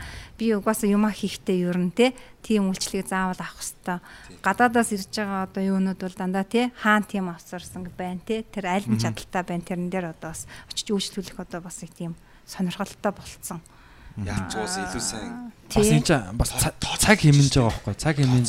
Нэг осондоо одоо Сайн нөгөө ингээд бас нөгөө нэг олуулаа ингээд ажиллах шаардлагагүйгээр хүмүүстэй одоо сошиал ертөнцид одоо ингээд орлого олоод ажил бас хийгээл л штэ. А тэрэнд чинь бас санхүү хөтлөх шаардлага ганцаараа хөтлөөд явж бас бас чадахгүй штэ тий. Тэгэхээр чинь одоо саяны тэр фэйсбүүкийн а, захирал шиг бас тийм юм хэрэгтэй тий. Тэр утгаараа бас энэ сервис үйлчилгээг бас илүү ер нь одоо бас дэлгэрүүлэх хэрэгтэй юм шиг тий. Энд ч одоо толгойтой хүн болгол дотроо нэг бизнес ботцсон явж байгаа шүү дээ. Ерөөсөө залуучууд бол Тэгээд э, бизнес эрхлэхгээгүй зүгээр одоо манай сонсогчдод л хвчлэн гадаад ажилладаг хүмүүс байдаг л да сурдаг ажилдаг. Тэнгүүд э, миний сонсноор болохоор хүмүүс нэг тийм бага мөнгө олдогдоо биш мөнгө буруу зарцуулдагтаа одоо ингээд санхүүгийн одоо эрхчлэлд хүрэхгүй байна гэдэг. За тэгвэл хувийн одоо санхүүгээ одоо зөв зохицуулах одоо сахилга батыг суулгах юм уу те тэр талын юм дээр та ямар зөвлөгөө өгдөг хүмүүс? нэг ийм бас нийтлэг бас одоо ингээл та нар зар мараар харахаач бид нар нэг ийм Австрал одоо хаашиж идийн залуучуудаас гадагшаа гарах бас сонирхол их байна шүү дээ. Тэнгуул чинь нөгөө визэнд ороход одоо тим тим тим материал энэ төр гээл тэр чинь нийгмийн даатгал маатгал гээл тэгнэ те. Уг нь тэр хүн чинь нэг тодорхой хэмжээгээр нэг бизнес хийсэн байгаа байхгүй. Гэтэл чинь тэрийг нь одоо нөгөө нэг нотлох юм нь авах. ганц одоо нотлох юм нь нийгмийн даатгал татвар хоёр л байгаа байхгүй. Тэгэхээр тэрэндээ нөгөө хамрагдаагүй хамрагдаж чадаагүй. Тэгээд тэрнээсээ болоод дахиад нөгөө нэг бас хууль бус нөгөө рискүүдийг ингээл хийгээл эхэлж байгаа байхгүй. Тэгэхээр ч эхнээсээ нөгөө зүг ойлгосон байсан бол тий бүртгүүлээд тэгээд тэр орлого морлогоо тооцоолаад ингээ явсан бол тэр хүний виз миз гэсэндээ асуудалгүй заавал тэгж одоо юу гэдэг барьер юм руу орох шаардлага байхгүй шүү дээ тий. Тийм тэгэхээр Сая бас яг ингэсэн ш 4 сард одоо бид нар бас нөгөө аялын тоглолт хийх гээд тэгээд нөгөө солонгосын бас ийм одоо entertainment компанитай хамтарч одоо энэ яг ном журмаар нь те одоо солонгост э, очоод тэнцээ яг ийм хүмүүс ийм ийм газар ийм тоглолт хийнэ. Нөгөө талд нь ийм компани байгаа. Одоо ингээд яг албан ёсны уран бүтээлчийн визээр явж байгаа байхгүй. Тэнгууд яг яг визэн дээр яг солонгосын элчин дээр энэ хүмүүс чинь уран бүтээлч гэдгийг нь яаж нотлох юм Мгм. гэхэд л яг манай залуучууд яг төлж исэн нийгмийн даатгал те яг тэр гарч ирж байгаа. Оо хэдэн оноос хойш энэ залууч яг энэ одоо юу гэдэг нь UB Comedy гэдэг компаниас ингээд цалинжаад ирсэн юм байна. Мгм. Яг энэ юугаа төлж исэн юм байна. Аа манай компани гэсэн татврынхаа юг шууд явуулчихж байгаа хөөе. Бид нар яг ийм үйл ажиллагаа явуулдаг компани татврын юугаа тайлангаа явуулаад бид нар одоо улсад өнгөрсөн жил тийм татвар төлсөн. Гэл юм- юмаа явуулахад бол бас яг одоо маш сайн нотлох баримт болдго юм байлээ. Тэр нөгөө хүмүүс ингээл одоо жишээ нь зүгээр одоо бас юм гэрэт ажилчид ч юм уу те. За нэг жижигэн засварын ажил хийлгчээ гэл нэг хэдий ихч нарыг авчраал юмус юмус бодуулаад ихчээ нөгөө цэнхэр хувь хүний нөгөө татвар төлөгчийн цэнхэр төвтөр байна уу бидний ингээд тэрийг нь юунда зардалтаа тусах хэвээр ингээд өө тийм байхгүй байхгүй гэл нөгөө хил ам хийгээл те санжин ангараа Аа санаж байна. Тийм тэгэл нөгөө а яг хуваараа юм ажил хийдэг хүмүүс бас яг тэр юуг ингэж одоо өөрийн хувийн татвар төлж исэн тэр юугаа бас дараа нь одоо юу гэдгийг энэ тэнд ажил хийхээр бол ч юм уу? Би ингэж ажил хийж исэн гэдгээ бас харуулах түүх байх хэрэгтэй байхгүй. Одоо чинь солонгос очиж би ажил хиймээр байна гэдэг юм тий би бол ингээ энэ одоо засварын Энүүгээрээ мэрэгцсэн тий. заслын ажиллаар ийм олон жил ажилласан туршлагатай би ингээд ийм татвар төлдөг одоо юу гэдгийг яг ийм үнэнчээр явсан тийм хүн байна гэхэд бол шал өөрөөр хандж байгаа байхгүй. Тэгэхгүй ингээд манайхан юмнаас зайлсхийх гээд цаанаа өөрөө ямар ч баримтгүй нэг юм харанхуу ингээд би ингээд нэг юм хийдэг хүн байна гэд яг ямар ч нотлох баримтгүй яг тийм яваад байгаа байхгүй. Тэгэхээр бас яг цаад ач холбогдол нь бас тийм байд юм байл. Яг юм санхүүгийн бас юм юу үсгэж авах юм рекорд те санхүүгийн юм Бичлэг. бичлэг тийм одоо юу гэдгийг түүх үүсгэж явах хэрэгтэй юм билээ шүү хүн болгон. Тийм биш хүмүүс бол амар их байна. байна. Тэгэл тэгэл тэр юмн дээр нь одоо дахиад нэг одоо тэр нэг хууль бас бас бизнес үүсгэсэн ч ах шиг тий. Одоо нөгөө юмын материалыг бүрдүүлж өгнө гэл ингээд нэг хүнээс мөнгө аваал тий. Ингээд дахиад тэр нөгөө далд тэр хар нөгөө юунд ингээл гаргаж ирээд байгаа байхгүй. Уг нь тэгэх ямар шаардлага байхгүй. Тэр хүн хийдэг юмаа хийгээл төлөх ёстой юмаа төлөөл. Тэгэл орлогоо нотолцсон байхад бол заавал тэгэл нэг виз гаргадаг хүн дээр очиад тэр виз гаргадаг хүн байх шаардлага байхгүй шүү дээ ер нь бол.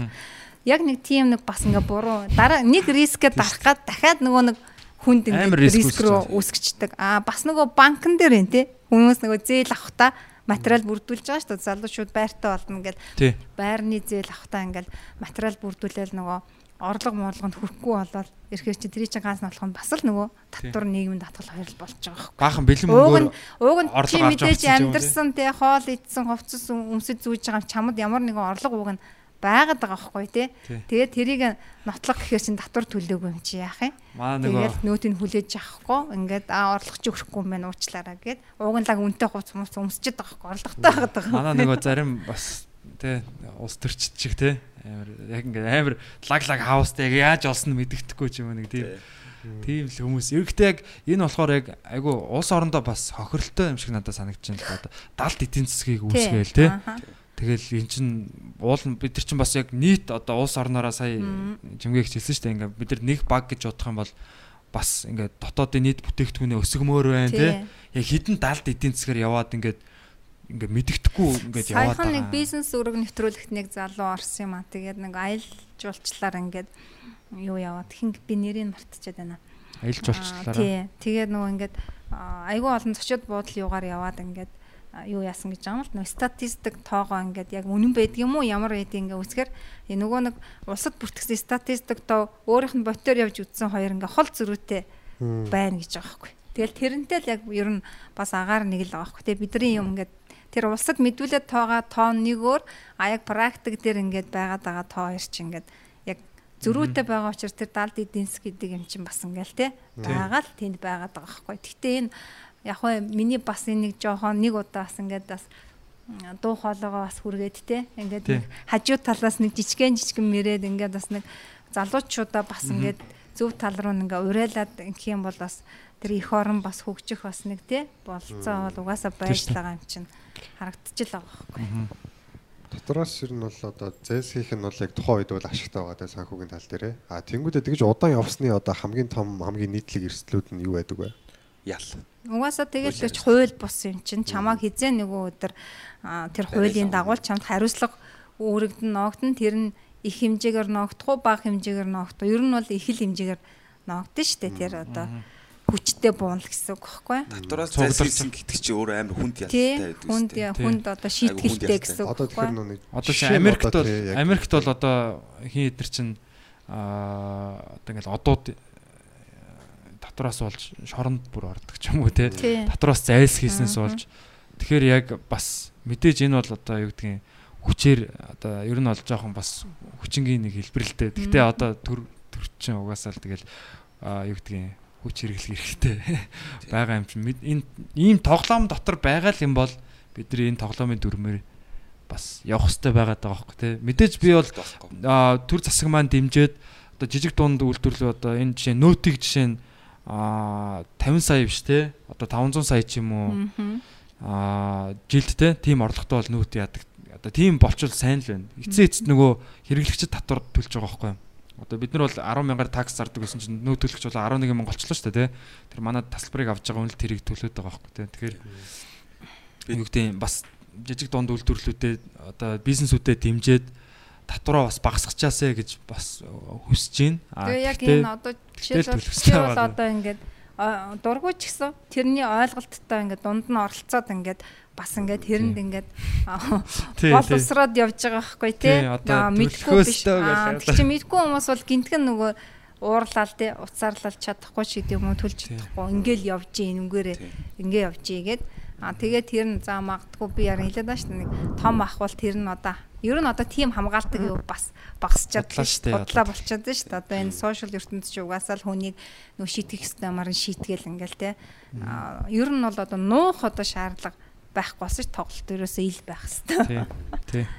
Тэг ингээд дөнгөж одоо юу гэдэг компани одоо бий болцсон цаа. Тэгээ татвар матраа ингээд ойлгох зөхөөгүй нөгөө юм хэрэг явж байгаа шүү дээ. Тэр үчи ингээд тэр талаар ингээд яв- за яг ингээд явж байгаа 2 жил 3 жил болон гот гинт нэг ингээд за Тий. 100 сая татвар гэж ороод ирдэ шүү дээ. тэгдэг Тэр яагаад юу тийм. одоо бол яг Яаж тэрийг 100 сая гэдгийг тогтоогоод байна те? Яг хөө тэр нөгөө нэг одоо хариуцсан хариуцсан нэг байцагч нар байгаа шүү дээ. Тэд нар чинь бол ингээд за одоохондоо ингээд явуулж явуулж яснаа гинт шууд пак гэж орж ирдэг юм билээ. Энэ ажиллаж байхдаа айгүйх. Миний хувьд тэгж ажиглагдсан шүү ер нь. Чи яг ингэж явах тухайн одоо та бизнес хийж байгаа бол заавал хоёр дахь читгэж гурав дахь этгээдтэй одоо чи харилцаанд орж байгаа юм чинь одоо нөгөө өвчнөд л яг адилхан л байхгүй тий заавал нэг холбогдогч байгаа учраас тэр бол илэрнэ л гэсэн үг байхгүй юу илэрч орч ирж байна л гэсэн үг байхгүй юу ерөөсөн тэгэхээр харин тий нуугдаж битээ тэгж өөрсдөө зоо Тэр бөөн бөөнөрөө ирдэг тий. тий. Эргээд амар том асуудал болж Бид ирдэг. яг зарим нь бол үнэхээр бас мэдхгүйгээсээ болоод тий? А нөгөө цаад нөгөө итгээд харилцдаг итгээдүүд нь бас одоо мэддгүй ч юм уу мэддгийн мэддгүйгийн далимдуулдаг ч юм уу тэгэл ингээд явсаар байгаа л нэг одоо бид нар нэг ац гээд нэг юмд нэг тий? Өө ацтай ингээд яваад болоод идэх юм байна гэд ингээд яваад байгаа байхгүй нэг харанхуй юм руу ингээд Тий. Тэгж байгаа л тэгэл нэг Тэгээд ингээд нэг хаширсан хүмүүс би харж ирсэн л та. Тэгээд ингээд за одоо яг ингээд бүх юмаа ингээд жимби ингээд татваруудаа яг бүр захаад тухай бүрдэн ингээд бөөнүүлэхгүйгээр ингээд явна гэл тэгсэн ирнэл бас л ингээд бөөнүүлсэн байгаа би зүүн дарсан. Зөндөөч явахтай нэг 2 3 удаа л Тэр чинь амар стресс үүсгэж штэ яг бизнес хийж байгаа хүнд бол яг за хизээ одоо татвар их чи ярина да те. тий Татрын их чи ах ч юм уу те. Аа. Гэл яг нэг яг нэг юм байнгын нэг юм гимтэй ч юм шиг ингээд яг бас хэцүүлтэй те. Яг санхүү ингээд яг гоё зэгцтэй ингээ яхаар хүн сэтгэлч гэсэн нэг тийм тайван те нэг гоё байд юм бэлээ шүү. Тэгээ энэ подкаст бас яг нөгөө яг ийм бас яг хүн болгонд яг бидний ярьж байгаа юм зарим нь ойлгохгүй гэж магадгүй те. Аа тэгвэл яг ингээ бизнес эхлэе гэж бодож байгаа хүмүүс бол яг аа, манайхаа яг энэ санхүү гэдэг юм чи амар чухал. Яг энэ бизнесийн яг яг нөгөө чи ингээ цус байгаа даа байхгүй те. Яг л бид нар энэ одоо амин одоо юу гэдгийг түлш энэ юмаа бид нар яаж яах вэ? Аа зүв авч явах уу? Тэгээ тэр нь одоо бизнесийг улам одоо ингээл бид нар UB comedy дээр нэг зээл авъя те. Гэхэд тэгэл миний одоо юу гэдгийг юуг харахгүй штэ. Диплом, дипломыг харахгүй те. Яг миний яг банкны хуулгыг л харж байгаа байхгүй. Цаасан дээр байгаа тоонуудыг тийм. Тэгэл нөгөө а, санхүүгийн нөгөө баланс юу те татврын тайлан тооцоод тэрл байх юм бол тэгэл хөрөнгө оруулалтыг хийх одоо бүрэн боломжтой. А ялангуяа бас ийм үүсгэн байгуулж байгаа юу н одоо 2 3 ч юм уу те гуруулаа нийлдэг ч юм уу Хамтрагч одоо компани байгуулаад нэг бизнес эхэлдэг штэ тий. А эдгээр чи эхлээл нийлэхтэй бол мэдээж аюу гой гой нөгөө санаа сэтгэлээ нийлүүлээл ингээл нэг бизнес эхэлдэг юм. А тэнгуул чи нэг 3 жилийн дараа 4 жилийн дараа нөгөө гой бизнес өсөж дивжинэ дээ. Тэгээд ашиг машиг өгөх болонгууд чи нөгөө хуваах олоод ирэнгүүт чи хоорондоо ингээд бөө юм болдог. Маргаан үслэг, маргаан ойлголт чи их аваастай би чи би яхаараа тэгдэг ингэдэг ингээл те. Тэгэхээр чи нөгөө анханасаа гэрээ контрактаа ингээд зөв тооцоод ингээд хийцэн байх юм бол тэрэн дээр одоо маргаан бол одоо маш бага үсгэнэ ш таах хөстө хүртэх хөстө юм а хүртэл.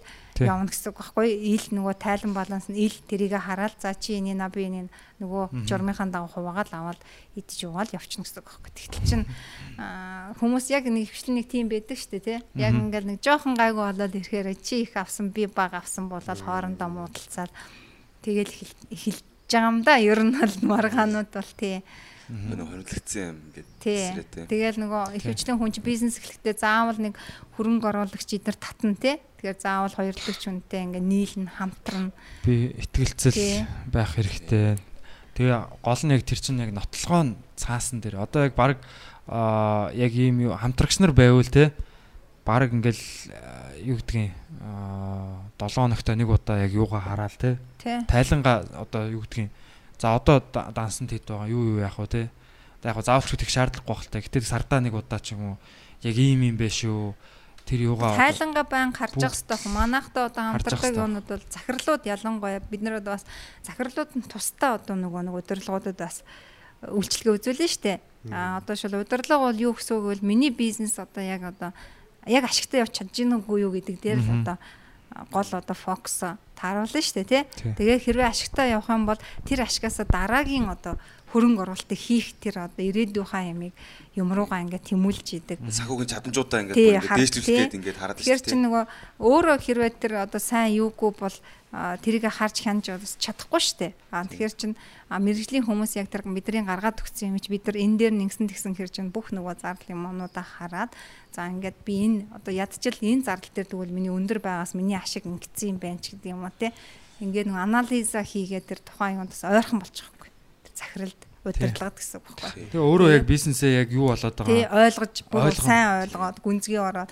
Тэгээ ирээдүйнхаа бизнесийн талаар бодох тэр сэтгэлгээ нь хүртэл өөр болж хөрөнгө оруулалтыг яаж оруулах уу те одоо тэр санхүүгийн төвчээртэй байснараа ашигтай ажиллалаа шүү дээ. Одоо жилийн эцэст одоо ашгаа аваад тэгэх юм бол тэр ашгаараа тэр хүн чинь дараа жилийнхаа одоо ажлыг төлөвлөөд дараагийн бизнесээ одоо өшөө нөгөө өргөн хөгжүүлэх тал дээр ингээд одоо сайн оруулалт бизнесийн бол хөрөнгө оруулалтаа хийгээд явчихж байгаа байхгүй. Энэ бол одоо яг жинхэнэ одоо нөгөө бизнесийн дүрм юм а. Тэрнээс биш би бол одоо хараад залуучуудыг харахад бол юу гэдэг маш богинохон хугацаанд өмц юм ингээл нэг бөө мөнгө олоод те. Нэг нэг аз атгах байгаа юм шиг те. Нэг нэг суглаанд хожиж байгаа юм шиг. Тэр бол би бол бизнес гэж би хардаггүй л те. Бизнес бол одоо маш Урт удаан хугацаанд. Яг одоо биднийхаар бол балансаа байрна гэдгийг ашигчгүй а алдагдalchгүй яг тэнцүүгээр ингээ бас ингээ те бариад ингээд явж байгаа тэр тогтвортой байгаа бизнес бол цаашаа одоо явах ирээдүйд бол те бас ашиг өгөх одоо сайн бизнес болно гэж харж байгаа байхгүй бидний санхүүжчдийн хувьд одоо ингээ харахад миний лав ингээд арчлаас ингээ харж байхад. Хүмүүс чинь нэг гинт нэг юм ингэж хийгээл яг ингээл ашиг олчих юм байна. Тэдэг олчих юм байна ч гэдэг юм уу те. Тэр яг яг нөгөө бизнес гэдгээ бас манайхан яг одоо яг яагаад хийх гээд байгаа ямар зорилгоор хийх гээд байгаа гэдгийг бас анханасаа яг сайн ойлгох хэрэгтэй юм шиг. байна. ойлгох хэрэгтэй Тэгээд одоо яг одоо би бол ингэж ойлгоод байгаа байхгүй юу? Миний ойлголтоор бол би хүнд нэг хэрэгтэй юм одоо нэг хэрэгцээг нь хангаад байна. Тэ одоо яг зах зээлд хэрэгтэй байгаа нэг одоо хэрэгцээ байгаад байгаа ямиг би бусдаас илүү одоо түргэн шуурхай илүү сайн чанартай ч гэдэг юм уу те эсвэл бусдын хийхгүй байгаа ямиг би ингээд хийснээрээ тэр одоо хүний хэрэгцээг ингээ хангаж байна. Тэгэхээр бит хоёрын хооронд нэг юм харилцаа үүсэж байна те. А тэгээ би тэр юугаа үйлчлэгээгээ эсвэл одоо тий үйлчлэгээгээ өөрийнхөө юг а төлбөртэй болгож болгосон тэр нь л бизнес юм болоо. А хүнд хэрэгтэй юм хийгүү зүгээр ямар ч хэрэгтэй юм хийгээгүй ч одоо мөнгө авах гэж юм уу одоо хүн одоо зах зээл дээр ямар ч одоо нийлүүлэлт нь хандсан байгаа ямиг шинээр ингээл дахиж хийгээл те. Ингээл буруу нөгөө нэг шал хэрэггүй юм төрөнгө оруулаад ч юм уу. Тэгэхээр яг одоо би яг энэ зах зээл яг онцгой яг юу нийлүүлж чадах уу? Ямар бүтээгдэхүүн үйлчлэгээ хүмүүст хүний амьдралыг хөнгөлөхөөр ч юм уу те. Тийм гаргаж ирч чадах уу? Аа тэгээ өөрөө хүн бас нэг юу хэрэглэгч байгаа даахгүй хэрэглэгч. Тий. Тэнгүүд яг одоо манай комедигийн бизнес бол яг тийм байсан. Би өөрөө яг ийм stand up comedy-г үзэх их дуртай. Одоо шимтэн үздэг тийм одоо фэн байла. Тэгээд Монголд яг ийм шоу байгаасаа гэд одоо надад бол яг тэр хэрэгцээ нь үүссэн байсан. А тэр хэрэгцээг бол яг тухайн үед бол яг манад бол stand up comedy юм клуб бол байхгүй тий. Яг хангаж ирсэн яг байгууллага одоо юу гэдэг тийм юу бол шоу бол байхгүй байгаад.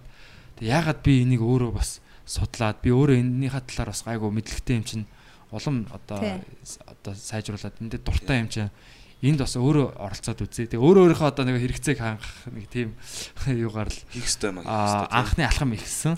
Тэгээд явж байгаад энэ чинь зүйлдээ аа одоо юу гэдэг нь тайз байх хэрэгтэй юм байна. А нэг одоо би таксаа өөрөө таслаад ирсэн бол одоо за манай одоо тасалбарыг одоо тасалдаг хүн яруу байх хэрэгтэй юм байна те. Би өөрөө ингээл хөгжим хөгжмөө тавиа сандал мандлаа ингээл одоо заалны нэг зохион байгуулагч юм хүн байх хэрэгтэй юм байна. Яг нөгөө яалчгүй ингээл юун томрох тусам а олон хүнд ингэж юг тэр юугаа хэрэгцээг нь хангах тусам яалчгүй тэрийг юм бүтц үүсэх хэрэгтэй болоо нэг байгуулга болох хэрэгтэй болоод яг нэг тийм органик байдлаар үүс хүнд бол яг нэг юм хүн болгонд нэг өөрийн гэсэн бас нэг өвөгдөл ингээд байдаг. Угаасаа одоо ингээд сүултээ би ч бас хов хүн хүн гэж яг бас юу юм те? Хүн яах гэж бас ирдгийн те?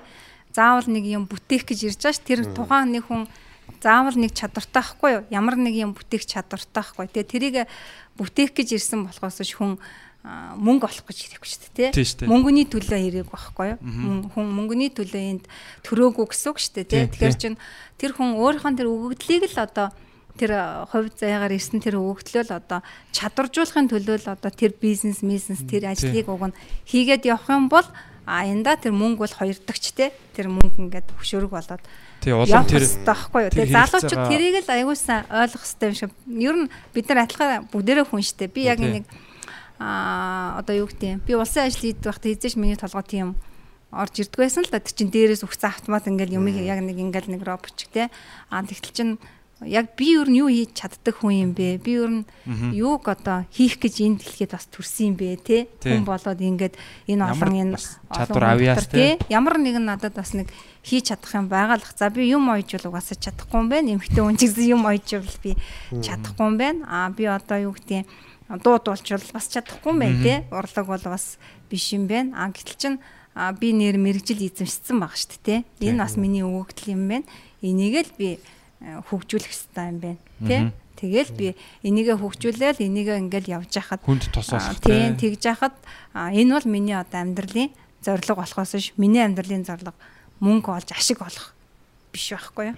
Тий. Тэ энийг л бас залуучуудаас аягуулсан бизнес ч гэсэндээ тийм л ахгүй. Бизнес ч гэсэндээ а яг юм юугаараа бол мөнгө олох гээд байгаа болооч. Тэрний цаана чи чиний хүсэл мөрөөдөл юу юм те чиний өгөгдөл юу юм. Тэрийгэл гоё хөгжүүл тэрийгэ тууштаад одоо нөгөө алдахгүй хүн залуучууд аюу гоё юм сэтгэл ингээл явж яснаар тэнд амар гоё мөнгө олж ийн гинэ гэхээр тийшээ ингээл дундаас нөгөө нэг гоё зорилгоосоо ингээд ийшээ ч юм ийшээ ч юм ингээд хазаачдаг л да. Зорилгоо мөнгө олгоод тавьсан байна. Тий. Мөнгө биш зорилгоо бол одоо юу гэдэг өөрийнхөө тэр өгдлийг хөгжүүлэх одоо тэр хөгжлийг л харах хэрэгтэй юм шиг өөр. Тэгээ энэ бол яг би зүгээр өөрөө зүгээр бодож байгаа л ер нь л их хэрэгтэй юм байна гэд өөр дээрээс нь тэр зорилгыг тавиал явж байгаа байхгүй юу? Тэр цагт бол ер нь хүн хизээч одоо алдахгүй те. Яг л тэрнийхэн төлөө явж байгаа байхгүй. Би ер нь яг тааш заарсан л баг л та. Яг өөрийнхөө би нэг юм хиймээр байна л яг юу хийх нь тодорхой биш.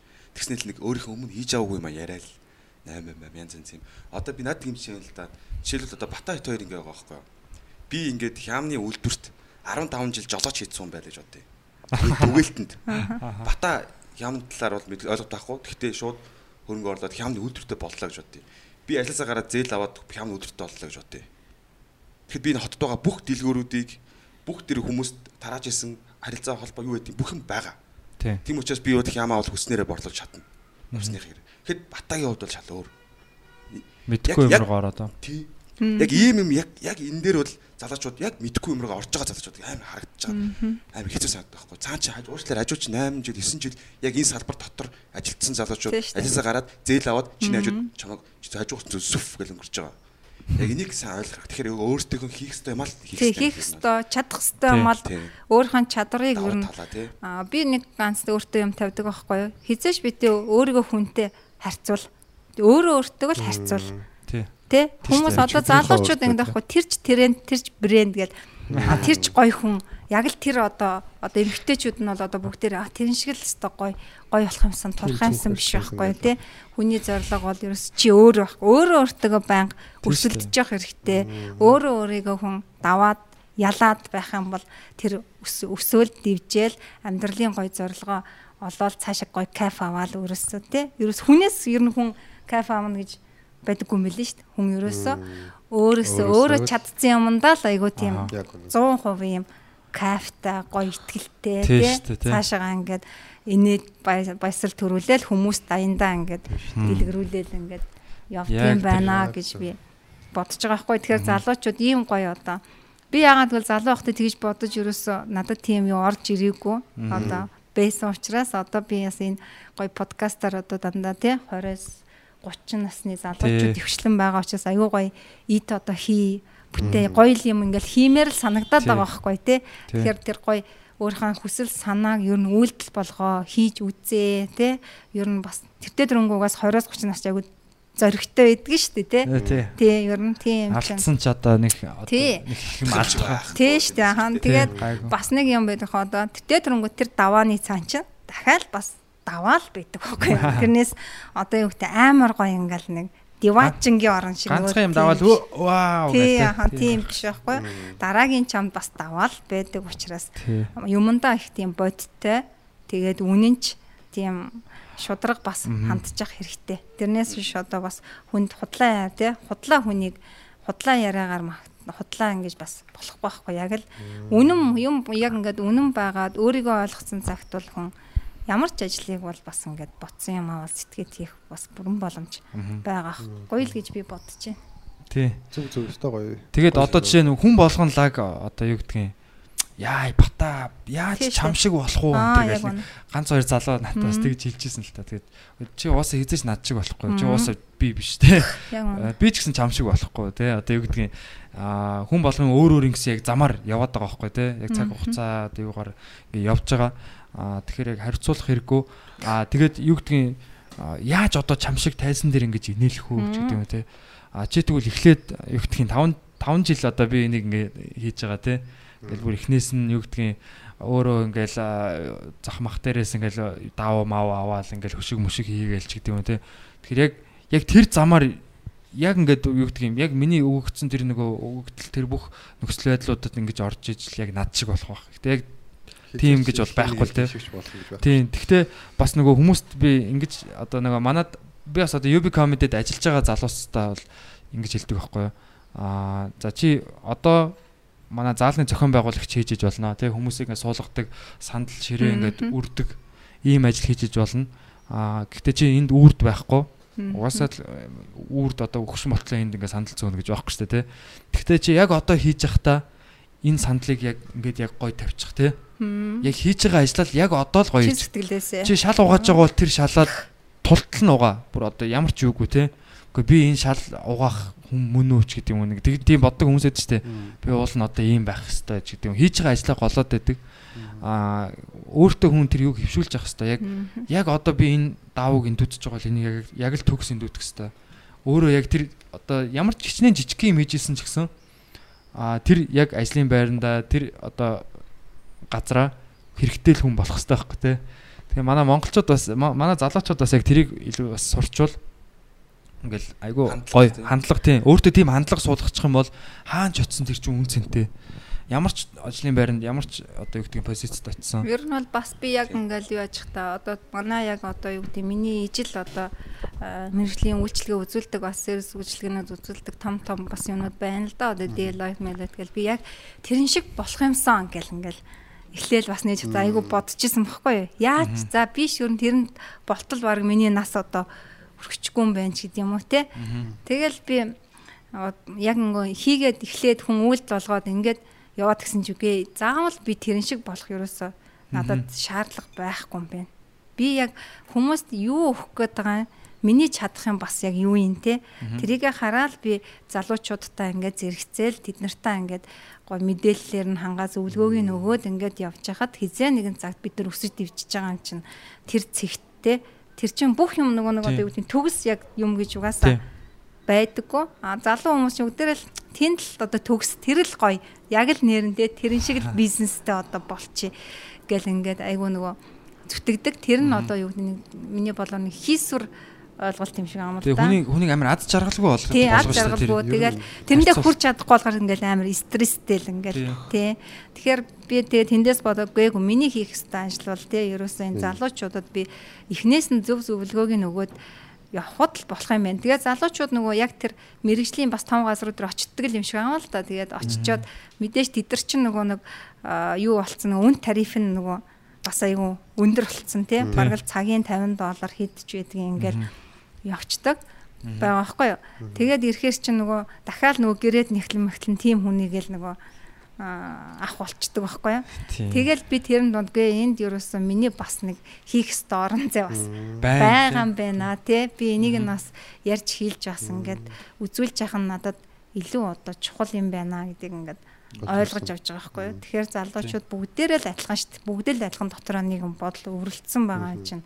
Тэрийг гоё өөртөө одоо суулгаад үйлдэл болгоод зориод тэгээ жоохон нөгөө юу яахгүй л ах хэрэгтэй юм шиг одоо шантрахгүй метршгүй жүүлия гэдэг шиг тий. Хаас гүүр юм биш тий. Аа тий.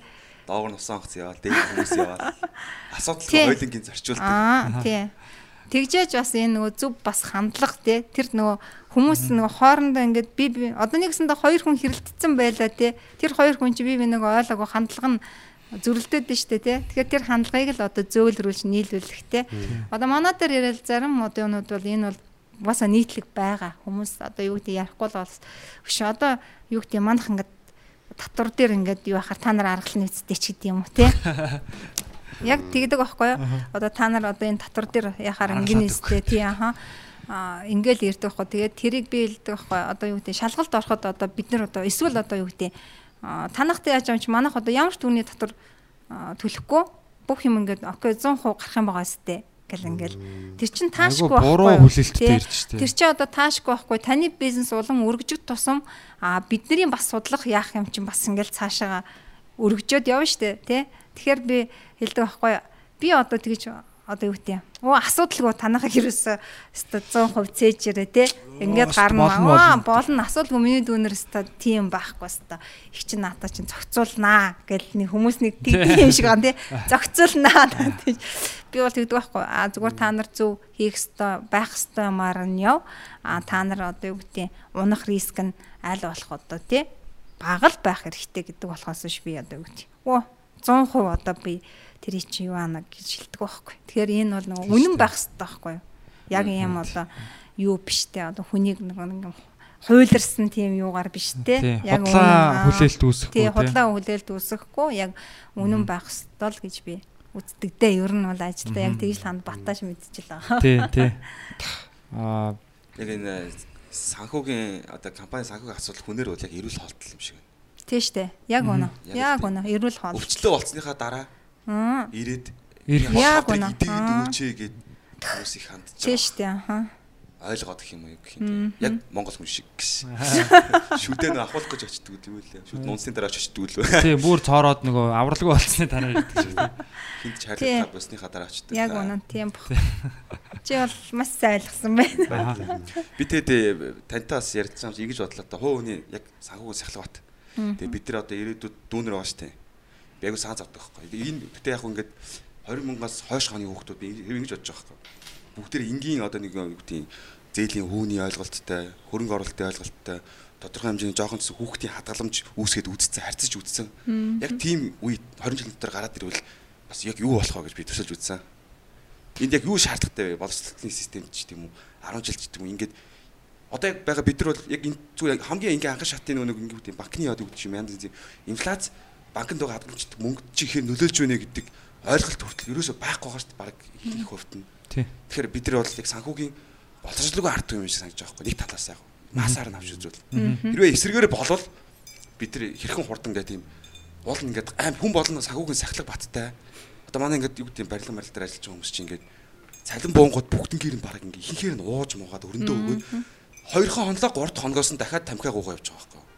Юу болоод байгаа юм бэ? Тэгээ офс дээр ажилтдаг ингээд хүүхнүүд одоо юу гэдэг эмгтэй шүү эмгтэй эрэгтэй шүү эмгтэй шүү зөндөө байгаа шүү дээ. Тэд нар болохоор мөнгө аймаг гоё ингээд бас арай болцсон харагдаад байгаа байхгүй ингээд бас тий жигт ингээд сүүлийн нэг 3 өдөр нь л жоохон чатаадаг ч гэдэм үү.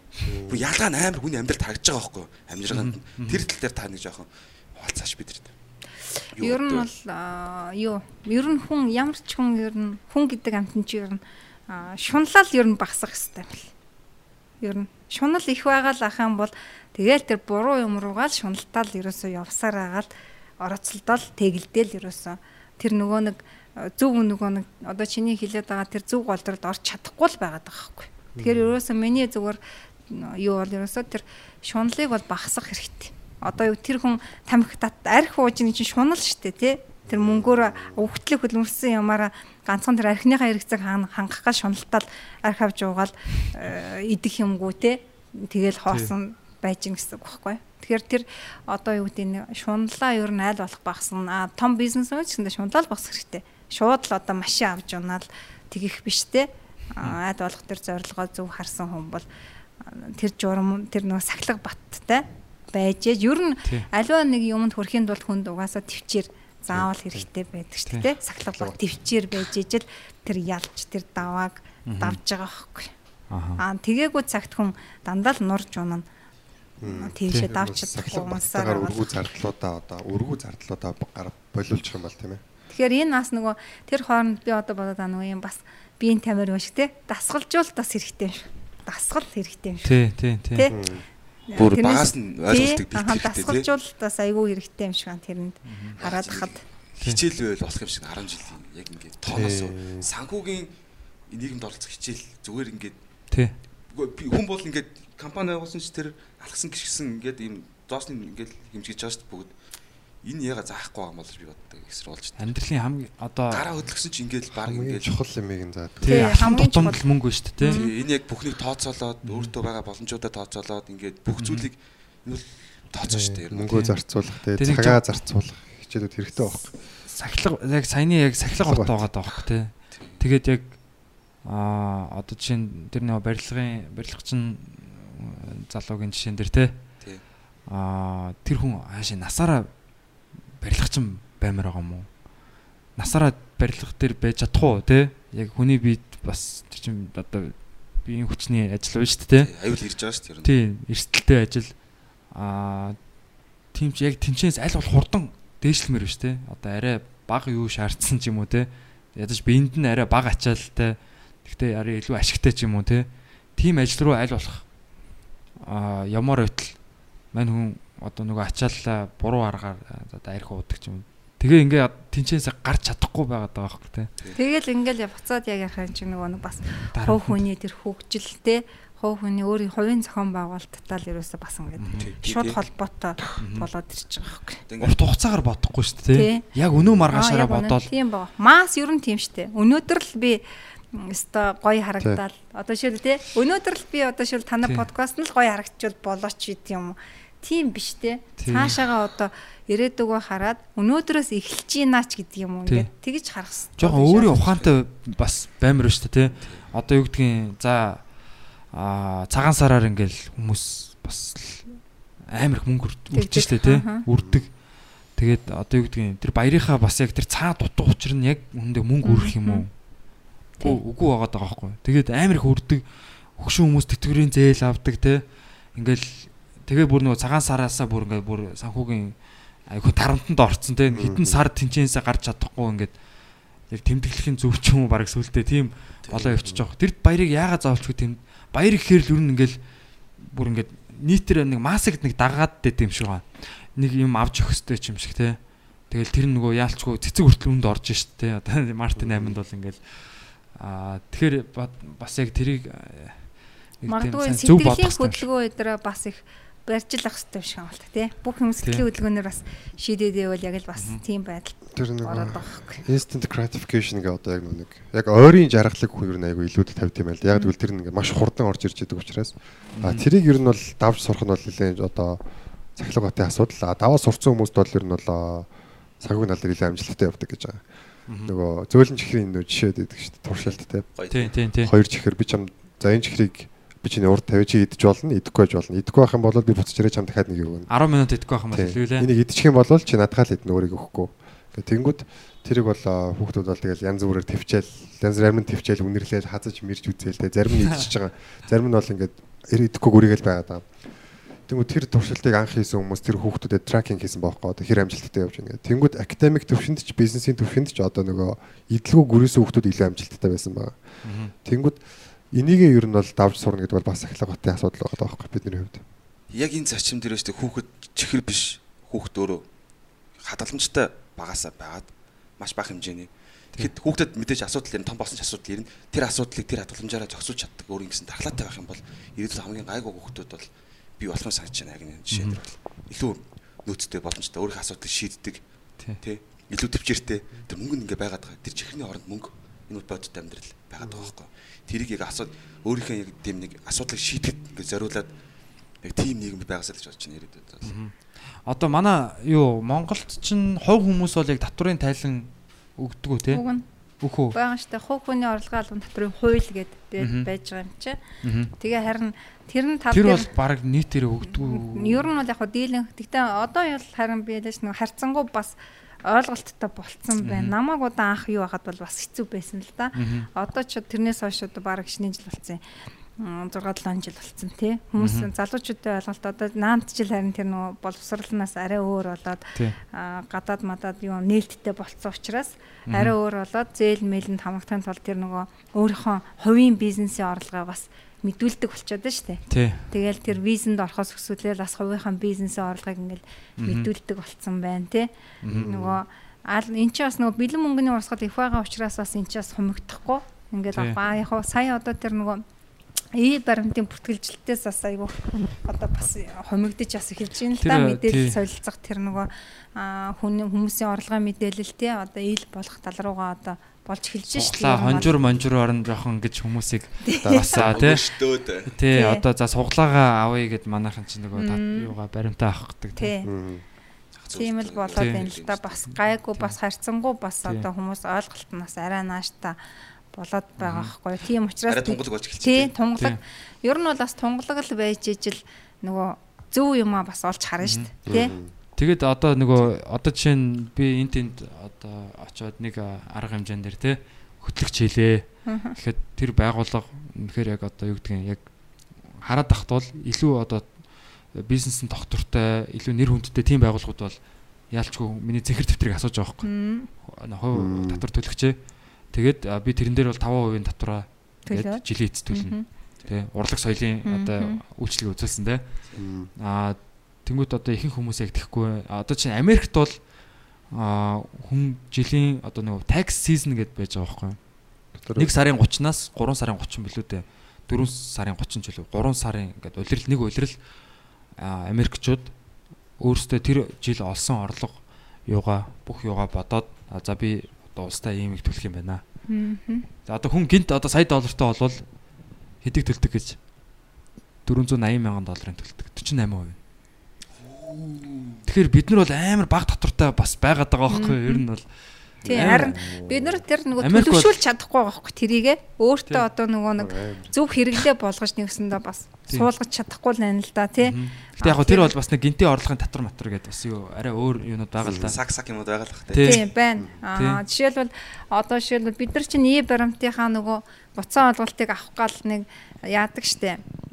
Сарын нэг дундуур нэг суглаа муглаа тий, тэгэл нэг хожлоо можлоо гээл тэгснэ бүр жилийн эцэст нөгөө нэг 2% нь юу өгж явах жишээтэй тий. Гэтэл чинь уг нь Тэр чинь тэгэх миний зүгээр энэ бол зөв миний үзэл тэг шаардлага байхгүй. Тэртээ тэрөнгөө орсон гэдэг нь харагдаад, энэ төлсөн гэдэг нь харагдаад байгаа юм чи хоёр хувийн тэр сард нь багтаагаад эсвэл тэр хүнд нь буцаагаад. Америк гэдэр бол яг тэгж те буцаагаад олгочдөг тэр Уг нь бол бүр яг бүхлээр нь олгуул тий. Сайн л цуулж байгаа. Жогоо Тий. тавьж тайн.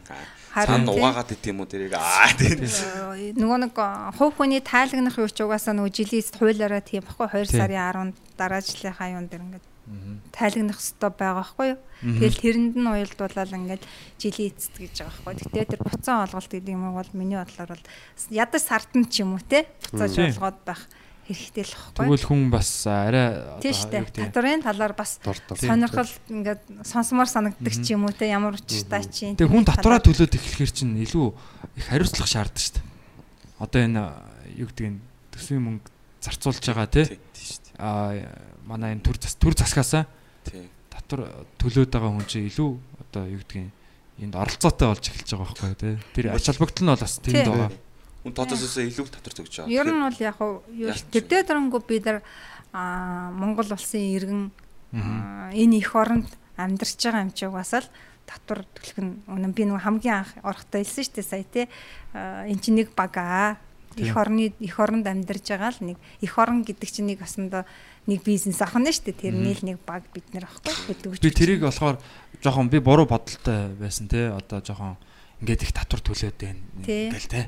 Аа тийм бодолтой байсан. Тэгснэ би тэр тэрний яг аа юуг нь бас өөр би энэ дээр одоо яасан л да мэдэрсэн л дээ. Тэрний юу гэсэн чинь би нөө хатгаа тусаад 2 жилийн өмнө амар хатгаа тусаад юу яагаад эмнэлэг твтээд тэгээд сүултээ бүр наа чин сүрээ вэ мэн тэргээ бүр эмчнэр. Тэгээд тэгсэн чинь нөгөө халдварт дээр очисон чинь аа юу улсаас ингэдэг байхгүй яг сүрээтэй тэмцэх гээд үнтэй имийг одоо сүрээ сэргийлэх сэргийлэх тийм эмнүүдийг улсаас үн төлбөргүй ингээд өгдөг байхгүй. Эсвэл хямдралтай ч юм уу те Тий. Даатгалаар авч байгаа тий. тий. Тэгэхээр бас тэр бол яг хэрэгтэй юмд бол хэрэгтэй байгаа байхгүй яг тэр төсөв гэдэг юм чинь. Тэгэхээр энэ харин нөгөө хиний ангаргийн илгээр нөгөө ийм одоо юу гэдэг хоорондоо тэр нөгөө те ийм байх хэвээр ингээд нийлэмжтэй байх хэвээр юм чинь хоёр тал болчихоо чинь тэр хоёр ч хизэж ойлголцохгүй шүү дээ. Тэгэхээр л одоо тэр дундал би нэг жижигхэн бас яахад бас нэг өөрийнхөө нэмрийг болоод оруулаад гүүр болоод те бас ингээд зөв аль аль тал нь зүгээр болгоод ирэх юм бол аянда тэр хоёр чинь нийлээ таталцаад ингээд Тий. бас нэг ойлгодог болоод тэртээ тэрнгүү энэ их оронд амьдарч байгаа юм чинь энэ их орон гэдэг нэг компани байгаа даа шүү дээ тий. Тэгэл тэр нь бид одоо бид нар бөөнөрөө ингээл тэрийг одоо босгож байгаа л хүмүүс шүү дээ хөрөнгө оруулалтаа хийгээл босгоол ингээл хөгжүүлээл явж байгаа гэсэн үг байхгүй. Яг тэр утгаар нь би бас ойлгосоо гэж үздэг байхгүй залуучуудыг. Одоо ингээд хүүхдүүд э, манай охин дөнгөж төрөөл нэг нас хэдэн сартаа ингээл янз бүрийн вакцин тариулж байгаа байхгүй тий Тэгэл вакцин байна. Одоо юу гэдгийг эмчнэрийн цалин ингээл ингээл байна л да. Тэгэл цэцэрлэг те сургууль багш нар. Яг хөө тэгэл цэвэрлэх одоо ингээ бидний яриаг сонсонгол одоо ингээ хүмүүс бас ингээ за юу баахан татварыг одоо ингээл те Аха. сурчлал ингээд байна гэд эндээ бас тэр юм дээр фокуслах биш. Эдгээр бас яг эх орныхон төлөө юу яриад байна гэдгийг бас залуучууд бас бодох хэрэгтэй байхгүй. Энэ эх оронд одоо энэ эх оронд төрсэн бүтээгдэхүүнүүд нэм чи бид нар ч одоо тийм ч те. Тэгэхээр тэнд бас яаж одоо юу ах хэвээр тэрийг бас энэ татвар нийгмийн даатгал гэдэг юмаа бид нар ойлгохгүй бол хизээ чи эх орны төлөө бас юу хийхээ мэдэхгүй л гэсэн үг шүү дээ. Тийм тэгээд нийгмийн даатгал дээр бол бас яг а энэ илүү сайн менежменттэй байгаасаа гэж бол би хүсдэг. Аа бас жоохон хяналтгүй байгаад так шиг ингээд юмнууд яг мэддэг яадаг а, хүмүүсээ сонсохоор бас яг юм жоохон хараа хяналтгүй явчаад идэх те. Тэгээд бид нар чинь бас одоо нөгөө тэр сан маань хоосорцсон одоо баг одоо энэ сар төлж байгаа чи одоогийн одоо тэтгэврийн насны тий ахмад настай хүмүүст бидний эмээ өвнөрийн тэтгэр болж очиод байгаа тий дунд нь ямар нэг нөгөө юм сан гэдэг юм чинь барыг байхгүй шууд барыг явж маваад байгаа ч юм уу Тиймэрхүү юмнууд бас байна л да. Тэгэл мэдээж энэ системийг чи ингээл засаал явна шүү дээ, тий. Тийм, баг баг. Засаал явна, засаал явна. Тэгэл би бол Ясео препамида. Чи бол одоо ингээд дотор нь ороод ингээд ирэхээр чи нэрэн тэрийг яаж засах талаас чамд бодол идэр хүртэл ингээд орж ирж Тийм. тий. Одоо би бас ирээдүгөө- учраас ирээдүгөө бодоод эхэлж байгаа хөх. Тэгээд За би нийгмийн татах сүүлийн хэдэн жил ийм төлцсөн байна. тий. Яг энэ надад ирж байгаа гэдэг. Ер нь юу болоод байна гэхэд илүү хяналт одоо иргэнийхээ Чи хэрвээ тэрэнд Тэрэнд хамрагдаагүй тэрийг тэрэнд чи оролцоогүй байсан бол тэрний тухай чамд ямар ч тийм юу байхгүй шүү дээ. тий. Тэ? Чи тэрэнд оролцоод тэрийг бас өөрөө ингээд төлөөд тэгээ араас нь тэрэндээ бас ингээд хяналт тавиад тэгээ тэрийг бас зүв болгоо талаас нь хараа үг дуграад байна гэдэг чинь бас энэ итгэвтэй бас амьдарч байгааг л бас шинж штэ. Тоглоомонд бас оролцоод Тий. Тэгэхээр хүн болгонд угаасаа оролцох ёстой, хүртэх ёстой юм а бас хүртгэл ёстой байхгүй. Тэрийг ямар замаар яаж хүртэх ёстой. Энэ цуг бас тэр тэр тэр дээр байгаа хүмүүс чинь бас бид нартай яг адилхан хүмүүс байхгүй юу? Тэрнээс Адилхан л хүмүүс үү, лаг хүмүүс биш штэ тий. Бид нар нэг нэг тийм бас ойлголттой ш тэр лаг гэл ингээд тий ингээд нэг тийм биш бид нар адилхан бид нартай адилхан л хүн юм чинь тэд нарт бас бид нар мессежийг байнга одоо бас тий суг оролцоод өгж явах хэрэгтэй байхгүй юу? Одоо нэг хурлын ширээн дээр аруулаа хуралддаг л адилхан тэнд тэрийг бас Тий. өгч л ах хэрэгтэй мессеж юм. Тэгжээж Тэгжээж өөрөө бас татвар төлтлөө ер нь нэг татварын тал дээр сонирхдгүй юм шиг байна тий. тий яг одоо яг их сургууль мургал оюутан байхад зүгээр ингээ миний хичээлийн сэдв маань өөрөө нийгмийн ухаан. Тэнгүүд би санхүүгийн талаар нэг юм сонирхдгүй. А тэгээ төгсөөд яг хамгийн ихний хэсэг ажиллахаар FM хөтлөгч 9-өөс 10 9-өөс 2 цагийн хооронд ажилдаг. Тэгээ тэр нь болохоор хамгийн доод хэмжээний цалин буюу 400 мянга байсан. А тэнгүүд шууд нөгөө нийгмийн татвар төлөөл 360 болчих жоох байхгүй 340 хэд вүлээ 360 болчих жоох байхгүй. Тэгэл би зүгээр энэ мөгийг шууд ингэж авчиж байгаа мó гэж бодонгууд би яг нөгөө за энэ мөг шиг юу зарцуулагдаад байна гэдэг тал дээр одоо анхаарал тавьж эхэлж байгаа байхгүй гих мэтэр те. Тэгэл шинээр манай дээр одоо ирдэг залуу зөндөө ирдэг байхгүй юу? Ингээ бид нар одоо ингээд ийм эхлэж чинь одоо бид нар ийм санхүүгийн танахаас үйлчлэгээ авах юм аваа гэхээр би яг үнэн байлын л хэлдэг байхгүй юу? Одоо та нар ийм юм юм гэхээр өө бид нар тийм их төлж чадахгүй. Манад тийм одоо юу чадвар одоо тэрийг өнтгөлж юм. Наад бол чин дээгүүр идэж угаал ингээд ачдаг үсттэй төлөхгүй гэ тийм сэтгэлээр нэг тийм ойлголт байгаа ханддаг байхгүй юу. Тэгээ би баг. За ямар ч лээсээ эхлээд та нар ингээд те нэгэнт одоо энэ харилцаанд орох ч байгаа бол одоо нөгөө усын нуувал ёсын даг гэдэг шиг ингээд энэ хуулийнхаа юунд ороод яваа. Тэгээ явж ил та нарт бас буцаагаад ямар их ч вэ нү баг ч вэ нү ямар нэгэн байдлаар тэрэндээс одоо хүртэх бас юмнууд ирэх баха. Тийм тэрийгээ та нар эхлээд оролцоод үзээ. Хүний ярианаас бити одоо нөгөө юу аваа тий Тий. өөр өөрийнхөө амьдралыг шийдвэл бити шийдвүлээ бизнесээ бити шийдвэл Тий. Аа өөрөө оролцоод үзээд ингээд яваа гэд. Тэгээ мад дээр манай найзууд хэл тэгэл ирж л исэн байхгүй юу. Оо энэ нэг 8% зээлэнд ортлоо яах үнчээр ингээд нэг цалингаа ингээд тий мэдүүлээд тэгээд. тий тэр миний цалин байна бодоод өгч байгаараа энэ төр гээд тэгээ би юу ч хэлээгүй тэрийг бодоод явж исэн. Тэгээ би энийг төлж энэ 8% зээлэл гарчих юм бол би цалингаа тэр хамгийн доотлоор нь л яаш шүү бусад компаниуд тэгдэл юм бэлээ энэ төр ингээд Аа тулгын нийгмийн даатгалаа тий. баг төлөхгүй лөө. Тийм баг төлгөөл. Тэгэл нөгөө ташир чинь нөгөө 8% та ингээд орчиж байгаа байхгүй тэр чинь орчин те тэнгуул тэр чинь нөгөө юу явах болж байгаа байхгүй нөгөө төрөх болоод нөгөө эмхтэй үе юм чинь. Тий. Тэгээ нөгөө жирэмснийхаа нөгөө декрет мкрет авангалаа. Хүч би ер нь одоо яг үнчээрэл төлсөн дээр юм байна. Би дахиж тийм ярихгүй гэж.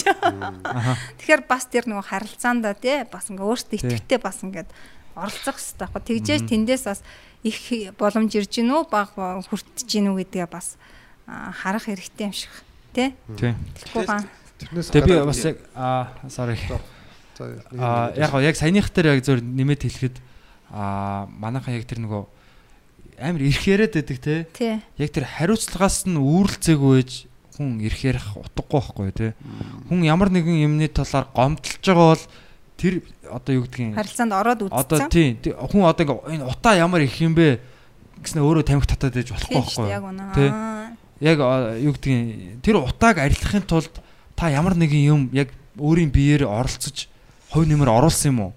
Тэ ямар нэгэн тийм одоо оролцоо байгаа юм уу те?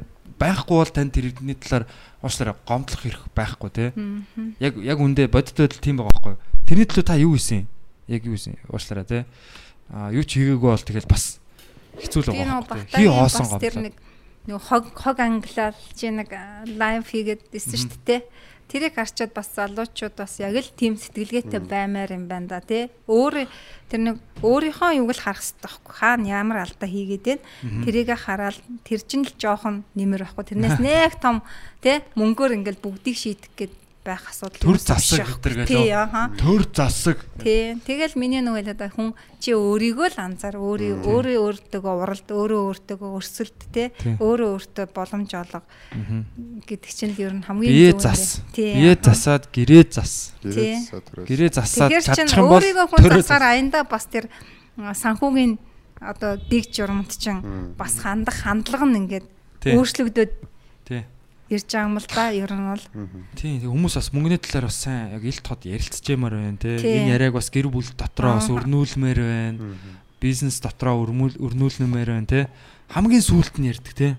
Бүх юм ярьж дуусны дараа би нэг ингэж сонсон юу байхгүй юу лээ тэргээд. Ингээд нэг зээлийн талаар одоо зээлийн одоо рекламнууд айгүйх явдаг штэ тий. Та одоо өдөрт Өдөрт нь зээл 3500 төгрөг төлөөл ахад та одоо юутай болно? Юу гэдэг компьютертай болно. Тий, Аа, лизингийн Тийм лизингийн үйлчлэгүүд байдаг байхгүй юу? Ингээд рекламыг сонсож байгаад би өөр ботсон байхгүй юу? Чи өдөртөө штэ 100000 төгрөг олж гинүү үгүй юу гэдгээл бодох хэрэгтэй байхгүй тий. Хамгийн түрүүнд босаад чи 10 тэгээд 100000 олоогүй бэжж бид нар өнөөдөр хоолнд ороод 20000 төгрөгөөр хоол итэл. тий штэ. Ингээл санхүүгийн нөгөө юу ч ерөөсө тэрэн дээр л жижигхэн тим юмн дээр л ерөөс яг ингээд анзаарч авах чи 3000 төгрөгийн лизинг ингээд төлнөө чамааг ингээд хуураад байна шүү дээ. Чи 3000 төгрөгийн Тий, өдөрт 3000 төгрөгийг чи төлөх юм а энэ амар бага гэтэл чин чи 3000 өдөрт 3000 төгрөг чи олдг юм уу гэдгээл айгуусан Яг юу вэ тий. Цалингаа 30 хоногт хуваагаад. Хуваагаад үзэхээр чи яг 3000 төгрөг цэвэр ашиг чи 3000-ыг олж чадчих гин үгүй юу? Тэгээгүй цаг тэр 3000 чиний хувьд бол их дүн багхгүй. Тий. Бага биш байхгүй тий. Сая бол инглиштэй ер нь 100 яг наадмын өмнө а энэ Toyota Land Cruiser 200-ийн лизинг бүр ингээд амар өсдөг гэж байгаа. Тэрийг угаасаа одоо яг энэ манай аль биесны дистрибьюторууд бол мэддэг лизинг нэг нэг 100-ны 23% мөө тий Тий. төлөөл болоод тэгснээ яг наадмын дараагаас эхлээл нөгөө тэр чин сар болгон одоо хитэн саяг төлт юм дээ тий. Тэгээ явж яснаа нөгөөх нь угаасаа тэр хүн тийм хэмжээний орлоготой биш байгаа байхгүй.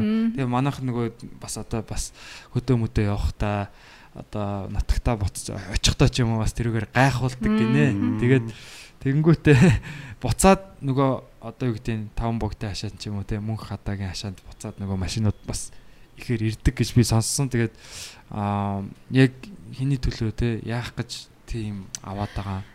Ер нь бол залуучууд бол одоо юу гэдэг нь нөгөө өмсөж зүүжгээр заавал гоё тэр сайн хүн, сайхан хүн биш л Тий. ахгүй тий. Өмдтэй юм хэрэглээд амарлаг тэр бол тийм гоё хүн биш штэ. Аа, Тэр хүний үнлэмж биш байхгүй Тийм юу? үнлэмж шахгүй юу?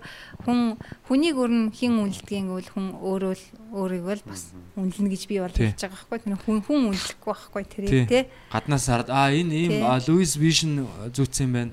Тэ а Louis Vision тэм чинь одоо энэ хүн бол мундаг хүн юм байна ч гэдэг юм. Тийм. Тий. Тийм бас буруу л да. Буруу тий. А яг үнэхээр бас а тийм юмд бас нөгөө хүртлээ те түүхээ бүтээгээд ингээд яатсан хүмүүс бас байгаа штэ. Гэтэ би бодох тэр бол одоо юу гэдэг нөгөө мянгад ганц гэдэг шиг бас хоорох. Гэтэ одоо яг юу гэдэг баян хүн одоо энэ хүн бол өстой баян хүнийг нэг жоохон үзэн яддаг энэ төр гэл нэг тийм юу байгаад идэв штэ тий. Муу сайн баячууд ч гэх шиг тий. Аа тэгтээ би болохоор ингэж одоо жишээ нь дэлхийн хамгийн баян хүн одоо баян одоо хамгийн их хөрөнгөтэй хүн Jeff Bezos тий Amazon компанийн үүсгэн байгуулагч захирал а тэр хүн яагаад тийм баян байгаа гэхээр тэр маш олон хүний асуудлыг шийдэж өгсөн маш олон хүний тэр одоо нөгөө интернетээр бараа бүтээгдэхүүн худалдаж авах үйлчлэгээ мундаг сайн үйлчлэгээтэй тийм компанийг байгуулж чадсан учраас л тэр хүн тэр компанийн нэг хэсгийг эзэмшиж байгаа учраас тийм тийм том баялаг бүтээсэн учраас тэр хүн баян байгаа. Тэр хүн зүгээр юм хулгайч юу гэдгийг тийм одоо юу болохоор тийм биш байгаа байхгүй те. Хүн яг тэр баялаг бүтээсэн учраас л тэр үнэлэмж нь өсөж байгаа. А хүнд илүү үйлчилж чадсанаар илүү олон хүнд а хүний амьдралын юг одоо амьдралыг хөнгөлснөөрөө те тэр хүн илүү хэрэгцээтэй илүү одоо үнэлгээтэй хүн болоод байгаа байхгүй юу. Тий, төсөөс нь бодтой болгоцсон байх нь шүү дээ. Тий. Тэгэхээр бид нар бас тэгж л ойлгох хэрэгтэй. Яг яагаад тэр хүн одоо мөнгөтэй яагаад MCS-ийн од жаргалах те одоо юу гэдгийг тийм байгаа ч гэдэг юм. Тэр тэр юунуудыг тэр бүтцийг бий байгуулаад тэр багийг удирдаа те тэр олон хүмүүсийг ажилуулад цалинжуулаад хүнд хэрэгтэй сервис үзүүлээд Тэгжил тийм хөө. Тэрийг бид нар үзэн яа яага яага үзэн байгаа юм Тийм. одоо тийм хүмүүсийг би бүр ойлгохгүй л юм. Тэр ч одоо бүр хэдэн мянган туршлууд хийж байгаа шүү дээ. Тэр болгоны зардлыг бүгдийг төлж байгаа шүү дээ. Маш их эрсдэл. Одоо ингээд болгоныхаа зардлыг төлж байгаа. тийм Шангрила ингээд шатаал хэдэн сая долларын юу гарч байгаа байхгүй те. Тийм. Тэгэхэд одоо ингээд хүмүүс тэрийг хайрлахгүй. Галын төлөө өөдөө мөөдөө өтер гэж баярлцсан бүр байж байгаа. Тэр хүний хөрөнгө шатаад байна. Хүний хөрөнгийг ерөөсөө хайрлахгүй те. Бид нар чинь нөгөө биний бодлоор бас одоо юу гэдэг яг тэр нөгөө нэг өөрөө нөгөө зовж тий юм олж үзээгүй ч юм уу. Тий. Яг нөгөө хүлмөрлж одоо Цалин тавьж үзээгүй юм уу тий. Хөрөнгө оруулалт хийж үзээгүй. Хүний төлөө одоо амар санаа тавьж ингэж яаж үзээгүй магадгүй те. Тэр сэтгэлээр одоо нөгөө одоо хямдхан тийм юу бод бодолтой наагур бодолтой ч юм уу те. Тийм байдаг. Цааш нь сайн тий аха богинохон одоо хар харж яах гэдэг юм уу юу гэдэг. Тэгэхээр юу хэдүүл бас ярилцлага ингээд ер нь өндөрлүүлээ. Тэгээд маш одоо юу гэдгийг гой гой сэдвүүдээр ярилцлаа. Аа тэгээд чимгээгч бас хийж байгаа зүйл бол бас яг залуу яг энэ бизнес одоо яг бизнес эхлүүлээ те эхлүүлээ явж байгаа. Одоо би бол яг одоо үйлчлүүлэгч нь байна л да нэг. Тийм тэгээд яг санхүүгийн тал дээр бол яг хүн аваад ажиллуулах гэхээр мэдээж нөө нийгмийн даатгал, хувийн орлогын дотор гэдэг те. Тэр яг аутсорсинг гэдэг юм чинь бас айгүй одоо юу гэдэг яг чаддаг хүнээр нь чаддаг юм нь аа ингээд хийлгчихтэй. Одоо юу гэдгийг тиймэрхүү бас үйлчлэгээ санал болгож байгаа юм байл шүү. Аа тэгээд аа ерөн зүгээр яг бас хичиг бас их рекламдаад байх нь хайшаа. Гэхдээ аа залуучууд бас яг энэ санхүүгийн юугаа анханасаа энэ аж ахуй нэгжтэй хуулийн этгээд болж байгаа бол хуулийн өмнө хариуцлага хүлээж байгаа. Энийгээ маш тод ил тод те яг цэгцтэй хөтөлж явуулж байгаарэ чадахгүй бол одоо юу гэдгийг ихчийн одоо сервис шиг ийм сервис аваарай эсвэл яг хүн аваад ажилуулаарай те а тэгэд ирээдүйд эн чин одоо юу гэдгийг маш их хэрэгтэй. Таны одоо хөрөнгийг хөрөнгийн баталгаа те Тийм. а одоо юу гэдгийг визэнд орох наад заханд одоо визэнд ороход ч юм уу те ингээд маш олон юм ач холбогдолтой байдаг. А гэтээ би бас хэлсэн хүн татварыг ингээд инээгээд хаа хаа гэдэг ингээд төлнө гэж бол бас хэцүү байдаг те яг ингээд хөдөлмөрлж олсон юм а. Бас яг ингээд төлчин гэтээ цаанаа эн чин за яг хуу нэг дарга ингээд нэг машина ингээд тоноглолцсон байж гэдэг юм тийм юм байдаг ч гэсэн тэр чин одоо юу гэдэг вакцин юу гэдгийг те а бас ингээд нийгмийн яг энэ хэрэгцээтэй салбаруудыг бас ингээд тэтгээд явж идэг юм шүү гэдгийг хэлье.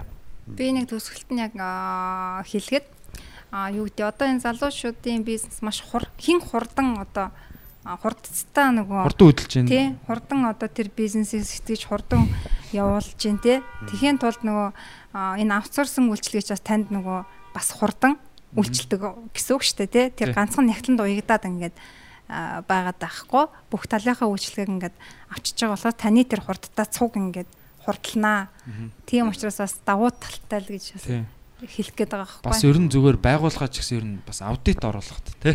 тий Би бол яг одоо миний сүүлийн үг. Би яг санхүү хөлнөр би яг хамгийн чухаллаасаа бол би хоёр талаар гэж бодож байна. Эхлээд яг нэг юу хийх юм те. Тэгээ би ягаад чи ингээ бизнес ямар ч бизнес байсан зүгээр ингээ завин дээр ингээ гараад дотны хүмүүстэйгээ ч юм уу хийж цуг юм уу хийж байгаа хүмүүстэйгээ ингээ аялж байгаа гэж боддог байхгүй. Гэхдээ яг санхүүгийн хүн бол яг тэр одоо юу гэдэг юм сэлүүр барьдаг хүн ч гэдэг юм уу. Хад мөрөг нь уучлаарай. Энэ тал дээр мэдлэхгүй бол та хайрт хүмүүс усанд алдна. Очих хөстэй газар очиж чадахгүй. Энэ бол хамгийн ойлгомжтой гэж бодож байна. Тийм баярлаа гэж. Танд ийдсэн та гоё ярилцж байна. Гоё ярилцсан та. Тийм, цааш- чимгээгчтэй бас баярлалаа. Бас яг санхүүгийн тал дээр гэлтгүй бас яг ер нь өөрөө үзэл бодол амьдралын талын ойлголт гоё санагдлаа л да. Бусдад битээ харьцуулж тий. Тий. Яг өөрийнхөө давуу танарыг ол тий. Яг гоё санагдлаа. Хүнд хэрэгтэй бас зүйлийг хий. Тэ өөрийн яг одоо яг өрмөц яг онцгой тэр хийж чадах чадвар те авьяас юу вэ мэдлэг тэрийг бусдад гоё үйлчлэгээ сервис бусдын төлөө үйлчилж ингэж яах. Тэгээд ер нь манай залуучууд бас бизнесийг бас тэгэж ойлгосоо те. Тийм. Бусдад үйлчлэх штэ. Би өөрийнхөө амьдралыг л хөнгөлөөл хөнгөл гоё амьдрах гал байгаа штэ. Тэрнээс биш яг нэг нь их мөнгө олоод Тий. ингэж байхгүй юм тийм биш. тэгжил хар Хоёлоо хожих хэвээр тий. тий Тийм бүгдээрээ л гоё эцсийн үр дүнд окей өстой гоё. Сэтгэл хангалуун л амьдрах ш бидний Тий. ерөөсөө юу бол тий Тийм бизнес л ер нь хол явдаг тий. Гоё байдаг тий. За тэгээ баярлалаа ингээд манай битгий сонс нэвтрүүлгийн 25 дахь дугаар та бүхэнд хүрэлжээ. А энэ одоо ярилцлагаас та бүхэн ямар нэгэн хэрэгтэй мэдээлэл олж авсан хэрэгцээтэй те үн цэнийг одоо үн цэн гэж их ярьдаг. Үн цэнийг олж авсан бол тэрийг заавал бидэртээ хуваалцаар байгаа сэтгэлдээ бичээрэй. Гадаадаас сонсоод бичиж байгаа залуучууд бол үнэхээр бас та бүхэнд баярлж бид нар их урам авж байгаа. Аа тэгээд iTunes дээр iTunes-ийн подкастн дээр а манай нэвтрүүлэг номер 1-т явсаар байгаа. Тэрэнд бас бид нар баярлж байна. Хүмүүс а гой нөгөө од 5 одтой үнэлгээнүүдээ өгөөрэй. Тэгээд тэрэн дээр бас ревю бичээрэй те сэтгэлдээ бичээд яг энэ нэвтрүүлгээс юу авч байна. А хичнээн бид нар comedy гэдэг категорид байгаа ч гэсэн хэрэгтэй мэдээллүүдийг яг энэ чаналаараа дамжуулаа те зүгээр алиалаад авах шүү дээ. Бас гоё мэдээллүүдийг хүргэе. Хүн зөвхөн одоо жишээ би комедиан гэж зөвхөн ингээ алиалаад байдаг тийм хүн биш. Хүн чинь олон талтай те маш олон ингээд амьдралын аа бас нөхцөл байдалд орж ийн те. Тэгэхээр тэр болгоноос ингээ гоё аа одоо сонссон. Одоо би бол чимгээгчийг заавал оруулах хэрэгтэй гэж бодсон. Аа тэгээд одоо ийм хэрэгцээтэй гоё мэдээллүүдийг та бүхэн цаашдаа түгээж явах болно. Тэгээд харин юу гэдгийг сөрөг комент бичиж байгаа хүмүүстээ хэлэхэд бол манай нэвтрүүлгийн нэрийг бас дахиад нэг харчаарай. Тэгээ битгий сонс гэж байгаа. Тий тэгээд гэхдээ бид нар бол аль болох мэдээж та бүхэндээ хэрэгцээтэй цагийг нь өрөхгүй ингээд гоё юмыг өгөхийг хичээж байгаа шүү. За тэгээд баярлаа. Мөнх чимэгчтэй баярлаа. Баярлалаа. Бадрал ангар хоёртой баярлаа. Баяр гам баяртай баярлаа. Манай хариулагч залуу. Битгий сонс. Өөртөө дөрөв өдөр уулзцгаая.